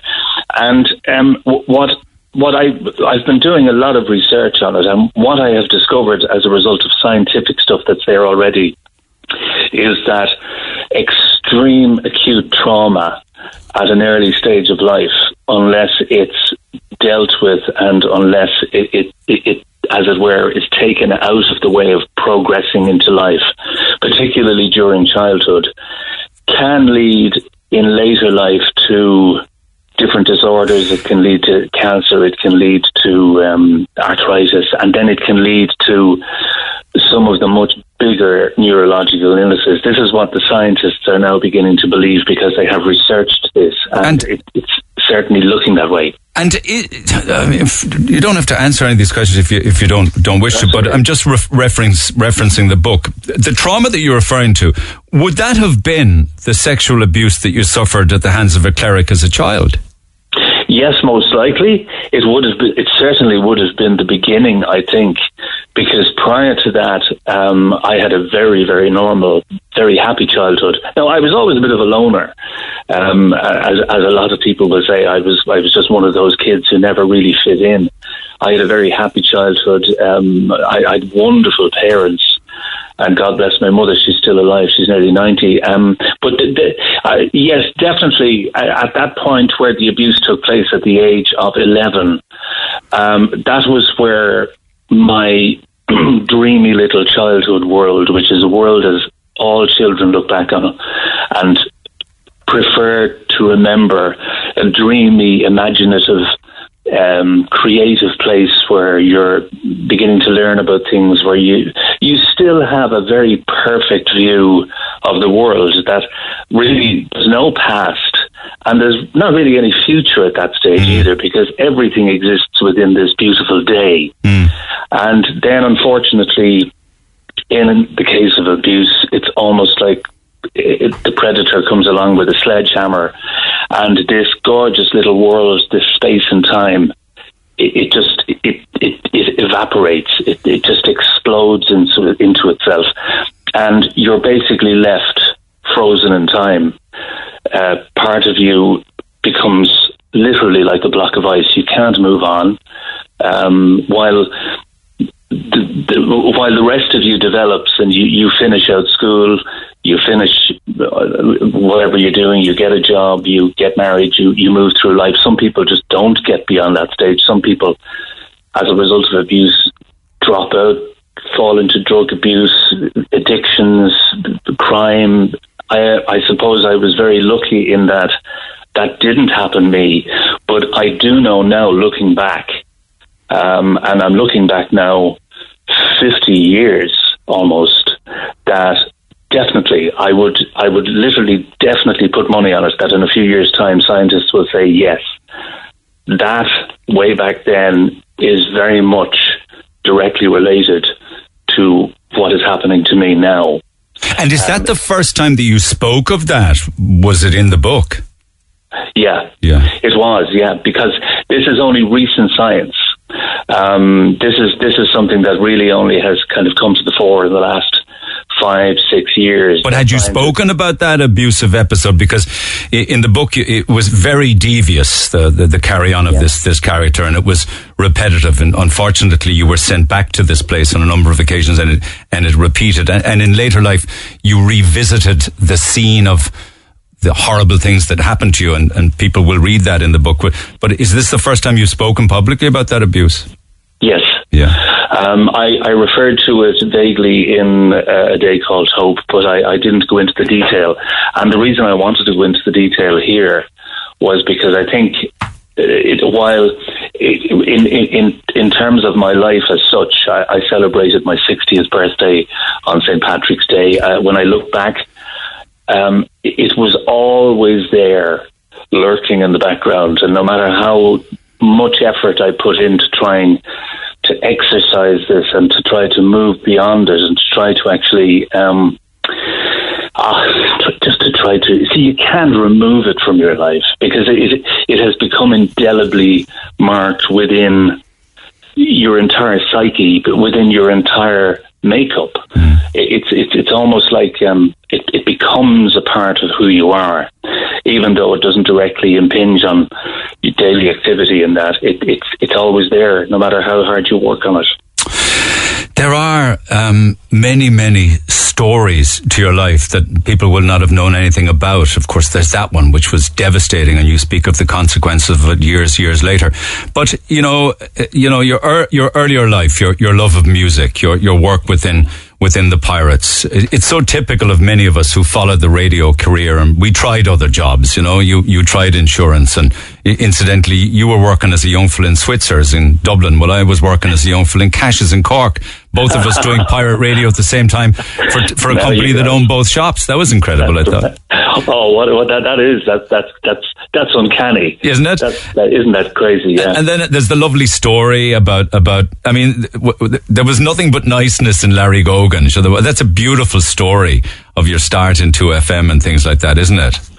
Larry was, uh, you know, Larry was in a, Larry was a one-off. You, know, I mean, when they made the the, the, the prototype, uh, uh, they they threw they threw it away. There was never going to be another Larry. And when I was 15, as you say, um, I was hooked on Radio Luxembourg, as many of us of, of a certain age would have been. And then Radio Éireann, as it was known, people, I think, under the age of, of, of 35 or 40 would never have heard that expression. But, I, uh, they decided to try to get their act together and they, they decided to expand into popular music programming. And during this wonderful summer of 1976, it was one of the hottest on record. I was 15 and I, I, I all, I, I loved music. Music was, it, it, it was my comfort zone. And uh, I, I lived in this world of music and I lived in the world of DJs like Peter Powell and Benny Brown and, you know, all of these guys in Luxembourg. And then I heard that there was going to be a, a pop music program in the afternoon of the summer on VHF. They were going to split their frequencies, RTE. And I rang RTE one day. My parents were out, and I picked up the phone in the hall, just off the hall table. And you'll remember dialing the number in the clockwise direction. And well, RTE answered, and a charming woman who I later ended up working with, Laura, a wonderful woman. I said, "Could you could you put me on to somebody who can tell me how I can become a DJ?" And there was a moment's silence, and she says, "Oh, well, hold on now, I'll transfer you." So, with that phone number, the phone was transferred, and uh, the phone was answered by this chirpy voice. Is hello, and I said, "Oh, hello." And I immediately knew it was Larry Gogan. And um, I, he says, How can I help you? And I said, It was like listening to him on air.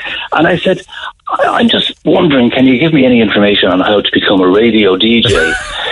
So he said, "Well, how old are you?" And I said, "I'm 15." And he says, "Well, no." And he went through this procedure where he said, first of all, get a good leaving cert, um, listen to music. He said, learn about the artists. Don't restrict your musical choices. Read the music critics, people like Pat Egan, people like Bruce Shields, people like Ken Stewart. They all had columns in Spotlight magazine. right, and, yeah. uh, and then Hot Press came along in 1977.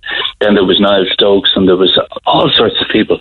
And he spoke to me for 40 minutes. Wow. And, and I thought, uh, he said, so he says, well, I have to go because I'm on air now in 10 minutes. And I said, well, I'm going to be listening to you. So that was it. So, um, And years later, when you started into FM, did you remind him of that story? 1989, I started, and I remember the day I started. It was a bank holiday Monday of the Easter weekend that year, and Kevin Healy, the, the, the um, a very fine Corkman, who's probably listening now out in West Cork. I hope so. Uh, he he revamped Radio Two, and he wanted to turn it into an, a really good classic sort of pop, mature sounding radio station, and he did that. And I was airdropped in onto the afternoon show, and my first day, half four. Larry had been on since two. He was doing two to half four. I was doing half four to seven, and I had the headphones on, and he had said goodbye, and I didn't realize it, but he came in out of his studio in a round behind me and he tapped me on the shoulder. And there he was standing there, and I took my headphones off, and he said, Congratulations, it took you 14 years, but you managed to get here.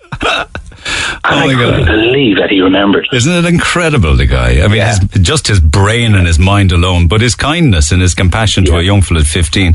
But, but, but yet, in the book then, during your time within 2FM, you were in very dark places and you were in the throes of dreadful depression. And I, I read in the book that you would come off the air and you would go somewhere in the country or a park or a forest and sleep in the car. Yeah, yeah. I was doing the breakfast show. Um, I had I took I had taken over the breakfast show from Ian Dempsey in 1998, and I, I was I was on breakfast for about two and a half years, and I was going through all I all I can say is it was a darkness that I couldn't climb out of. It was there was a sense of worthlessness, and I, I just kept getting deeper and deeper into this. And the only time I actually felt I could cope was when I was on air, and I had I had a better energy level very early in the morning. So I would get to the breakfast show, and then I would leave, and I would drive up to the Phoenix Park in Dublin, and there was a, a little area there just behind the 15 acres. Many people will know it for where the Pope Pope John Paul II said mass, and I would just recline the seat in the car, and I would sleep for a couple of hours, or I might walk around in the, the, the forests up there, like completely lost in my head. And uh, I had this idea that when it would get too bad, what I would do some morning during the show, I would, I would wait until the eight o'clock news bulletin, and then I would walk out to the car park and tell the guys that were working on the show with me that I was going out to get something from the boot of the car. I would get into the car, would drive to Rosslare, get on the car ferry and go to France and disappear. Incredible. And, yeah. and, and, in spite of all of this, with a, a, wife and young family and a fantastic job, that was you were probably playing that out, that argument in your head. I have a great job, you know, great oh, prospects. Yeah. You know, yeah. what is wrong with me? Well, this is it. I, I, I mean, my, my marriage was, was failing at that stage, but I, I, I, I was keeping myself in situ for my young children who were still very young at that stage. Yes. But I had this kind of escape hatch plan. That the ferry I to would, France was always on the ferry to France, and, and I would. There were. Thir- I remember. I remember researching it. There are thirty-two thousand remote villages in France. God. And I remember reading up on them, and um, I got one of these travel books and Eason's. There was no internet back then, so it, it was a it was sort of a, a driver, a, a tourist's guide to driving through France. And I had picked out two or three of these beautiful little. Um, beautiful little sort of Pyrenees villages where I would uh, learn French fluently, which I was pretty good at anyway, mm. and I would just vanish and change my identity and start all over again.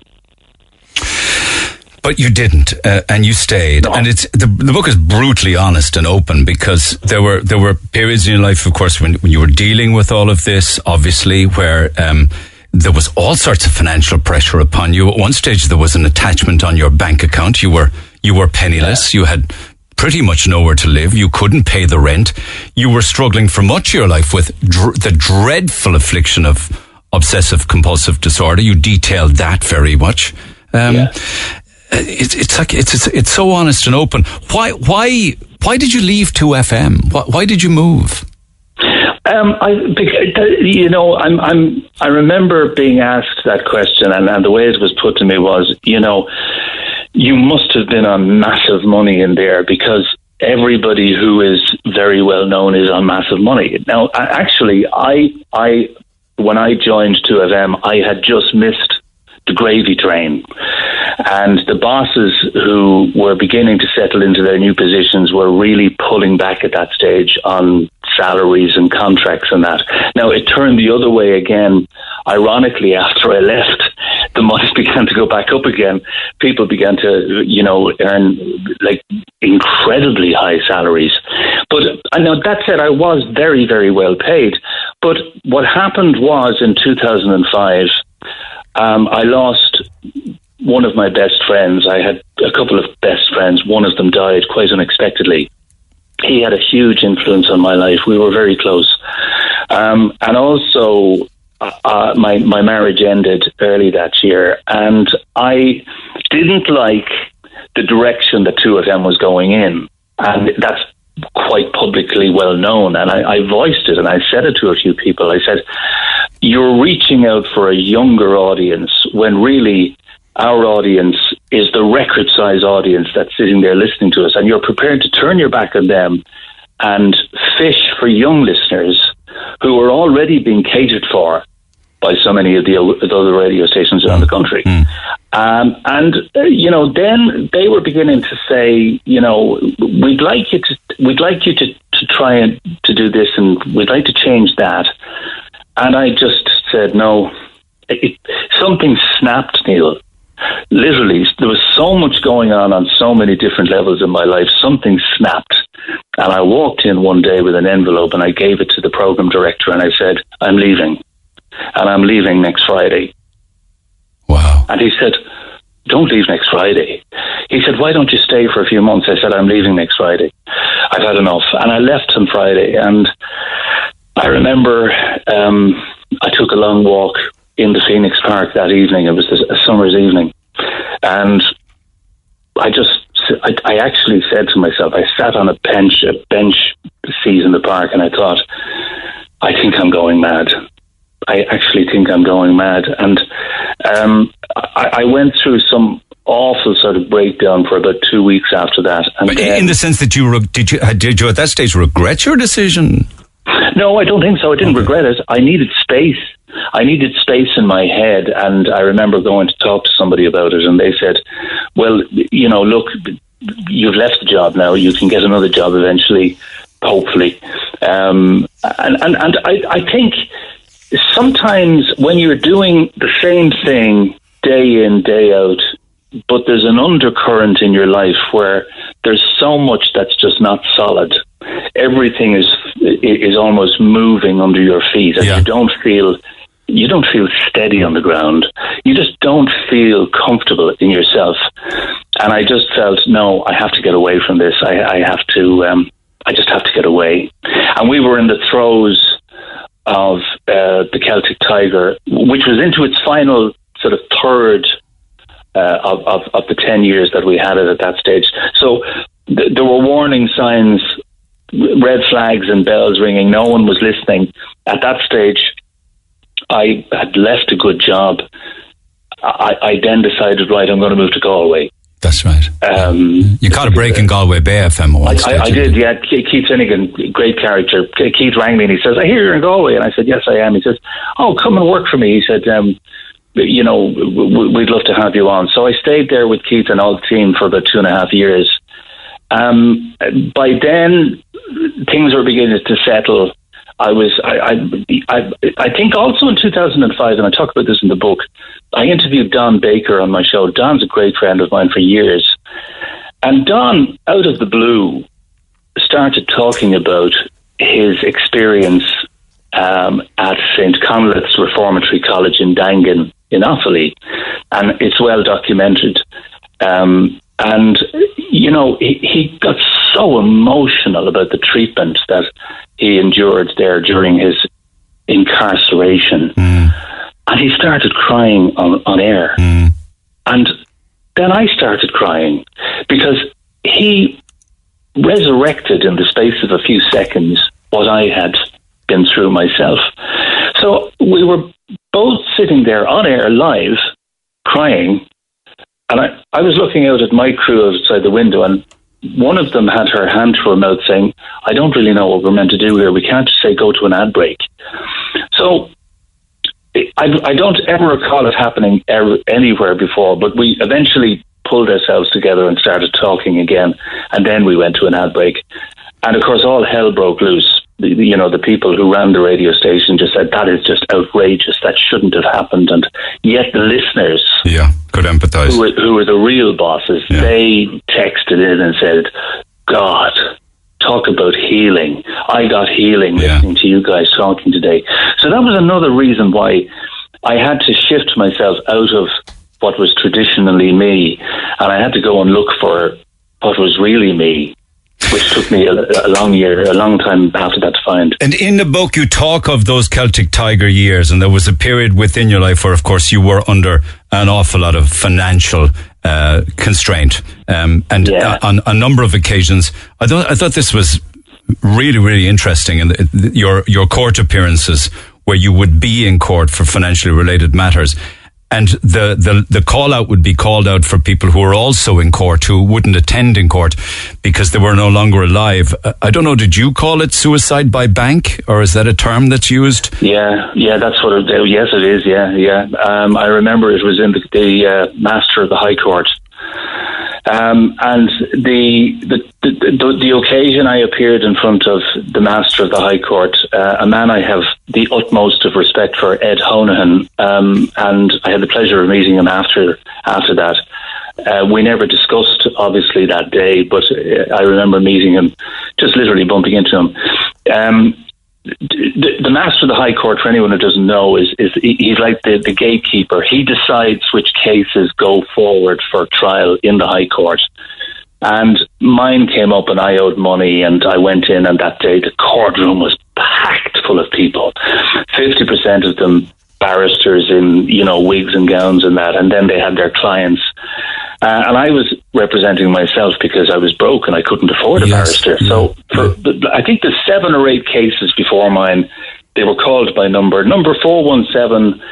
Um, Mr. X versus, and they'd give a name of a bank, you know, uh, and the barrister would stand up and say, um, Your Honour, my client is not present today. Um, and the judge would say, Why is that, counsel? And he says, uh, Deceased. And Judge Honohan said, Cause of death. And he said, Suicide. Oh my God. It was so prevalent then, wasn't it? And God knows and we could be back there now. This went on and on. And there were four cases while I sat there before mine. And all I heard was this word cause of death, suicide. And then the case before mine, an elderly man stood up and he, the judge said, Are you Mr. So and so? He said, Yes, I am, Your Honour. And his voice was breaking and he said, Where is your barrister? Where is your solicitor? He said, I can't afford one, sir. He said, My house is being repossessed. And he said, Well, have you not can you not get free legal aid can you not go to a solicitor he said no sir he said i'm here to plead with you and then he started crying he said judge don't let them take my house off me please and he got down on his knees god and it, the, the barrister for the bank was standing there while he was kneeling on the floor neil crying the barrister for the bank was saying, Your Honour, this case was brought before you six months ago, but my client claims, our client claims that this individual has not engaged. And the judge at that stage said, wait a minute. Sit down. This man is on his knees crying. This decent, kind man who has dignity. He said, show him some respect. And I, it was like watching some sort of Shakespearean drama being played out. And the, the man's daughter came up and helped him up, and Judge Honohan said, How old is your father? And she said, He's nearly 80, Your Honour. He went guarantor for our son, and our son, unfortunately, his business broke down. So now the bank are going to repossess my father's old house, which he's lived in all his life. Amazing story. And the judge said, Well, he's not in my court he said, and he said, Mr. So and so, he said, I'm going to suspend this case for 12 months. I want you to get your legal affairs in order, and you'll be back here with me this time next year, and hopefully we'll be in a better place. That man wanted to hug the judge. He said, What does this mean, Judge? He said, It means you can stay in your house for at least another year, and hopefully long after that. And who and knows my, what happened with the rest of that story?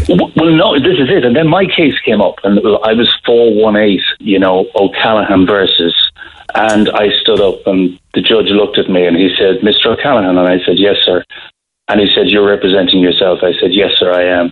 And it, there's that moment where there's dead silence, and suddenly, and, and I'm, I'm not blowing my showbiz trumpet here when I say this, but there's that moment when you know everyone sitting in that room suddenly knows who you are.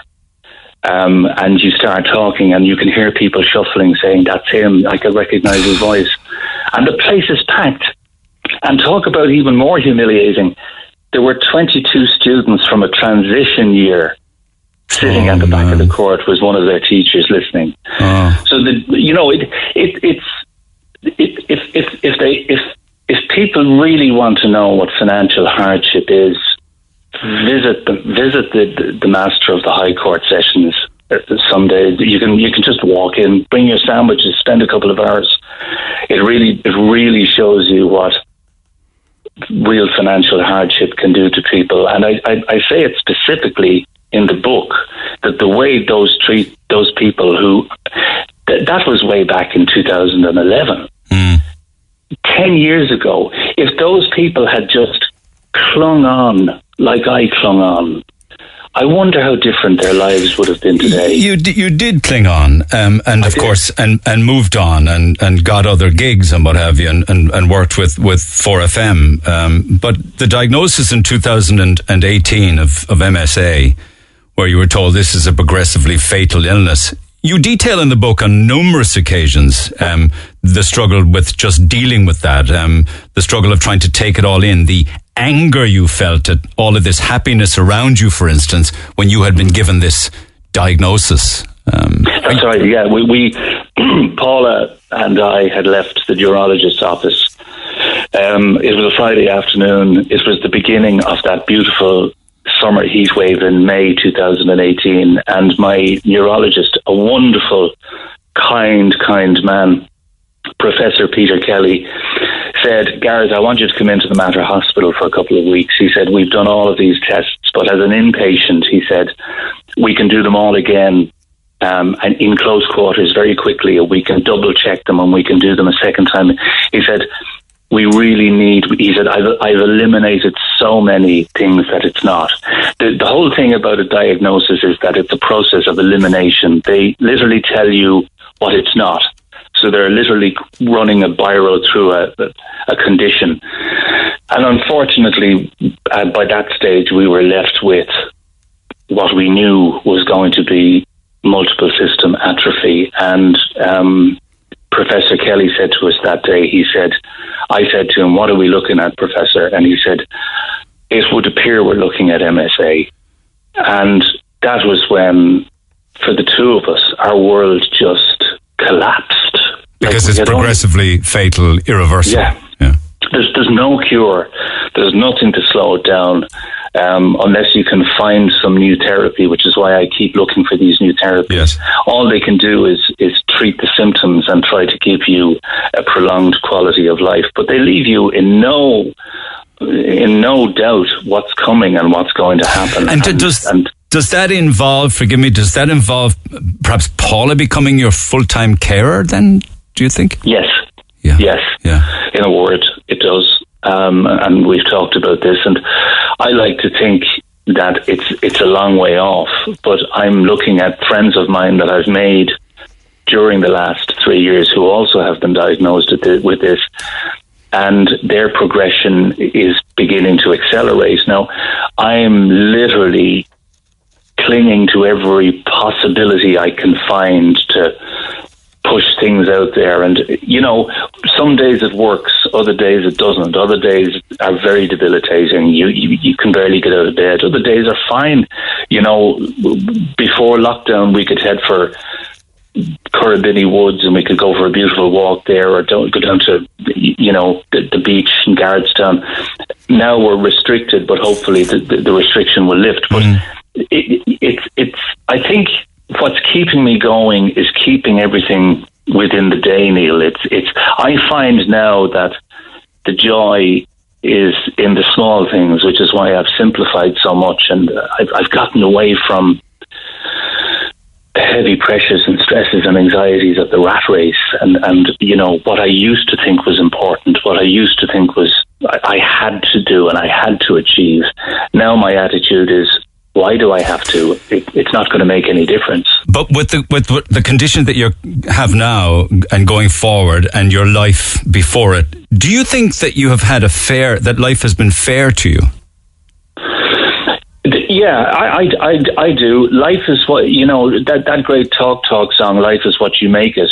Um, life is what you make of it. I, you know, I, I've heard people say life threw me a bad hand of cards, or life, life never really, I, it never really gave me any luck. I, I, I don't. I, I don't sit easy with those statements because life is not a person. Life is simply a space within which we live. and sometimes things go well, sometimes things don't. And the anger I felt around about the time of the diagnosis, I had to very quickly reel that in because I knew that while anger can be very useful, if you need to be angry in order to get something sorted, well, then that's fine once the anger dissipates. But, uh, you know, unresolved anger because you have been diagnosed with an illness, whether it's cancer or whether it's a neurological illness, that eats into you deep, deeply, and it actually accelerates mm. the, the the ailment itself. You know, you've got to get away from the anger, mm. Um, and and in that in that itself is a huge challenge. Sometimes you have to meet it head on every day and say, "No, I'm not going to let myself get angry here." Um, so I, you know, there you, you you really do need to kind of get onto a different parallel and walk that in a different space to actually make life worthwhile. You know, with regards to your career as, as, as a, super duper broadcaster, everyone will agree with that. Just a natural, natural talent that was instilled as a child with a love and a passion of music and communication. Do you think you stopped too early? I mean, do you miss it? Yeah, terribly. Yeah, I, I, I, I do. And I'm asked this a lot. You know, did, did I stop too early? Um, I don't believe I did. Um, I, I, I mean, I don't mind saying quite publicly that I had reached a stage where I wasn't enjoying what I was doing. Um, I listen to you in the mornings, and I can hear, I can hear the thrill in your voice. I can hear the challenge in your voice. I, I can hear the fact that you're hungry for what you do. I, I still have that, but I, I had over the forty years, I had a number of periods where I would have been involved in talk radio. And they were the times I really loved. Now, the music radio I did back in the RTE days as well, that was very satisfying. But radio now has become very much uh, here's four songs in a row and I'm going to speak for 20 seconds. And that's all very well if you're a young guy or a young girl starting out. And you have it all before you, and there's great potential and choice that will come from that because you're on a very, very privileged public platform. Mm. But when you're getting close to 60 and somebody's saying to you, no, you've got to play four in a row and you can only talk for 30 seconds mm. after that. Well, yeah, while I need the weekly wage, mm. um, I, I, I just, I felt no, I'm, I'm worth I understand. Yeah, and, no, I do understand. I, I, don't need that, you know. Yeah. And, and, but, and, we, um, and we touched on radio moments. Uh, I won't keep you much longer. Uh, no, there's no we, worry. We, we touched on radio moments. One was obviously Larry Gogan. Uh, another one was the yeah. Don Baker moment. But was there one outstanding, fondest, or most special radio moment? I mean, for instance, you were, I wasn't on air that day, I was in the morning, but you were on air when the planes hit the Twin Tower, for instance. And you, yeah. you go into this beautifully in the book, and not just for me as a broadcaster, I think anybody who reads it will, will understand what you were going through in a live scenario. Because you were very much caught on the hop as to, do I, just talk to us about that. Do I stay with this story? You know, how do I react to it? It was unfolding live. Was that the moment, do you think? Yes, it was.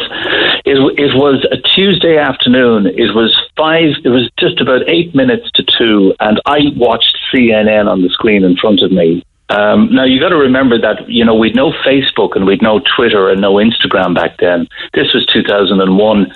We we thankfully had email and we had uh, we had SMS texts, um, and just as the sports news began, I realized that CNN were doing a rerun. So I hit the button called pre-fade listen, which means that if you're if you're watching television you can actually hit this button and you can hear it in your headphones while the radio show is still continuing. And I realized that the two morning news people on CNN had just described that a passenger plane had crashed into the uh, North Tower of the World Trade Center. And this was live, this was real. And John Kenny was reading the sports news, and I broke into his sports news, and he looked at me as if I'm reading the sports. What are you doing? And, I, and, I, said, look, look at the television behind you. I, this is live on air. I said, I, a passenger plane has just hit the North Tower of the World Trade Center.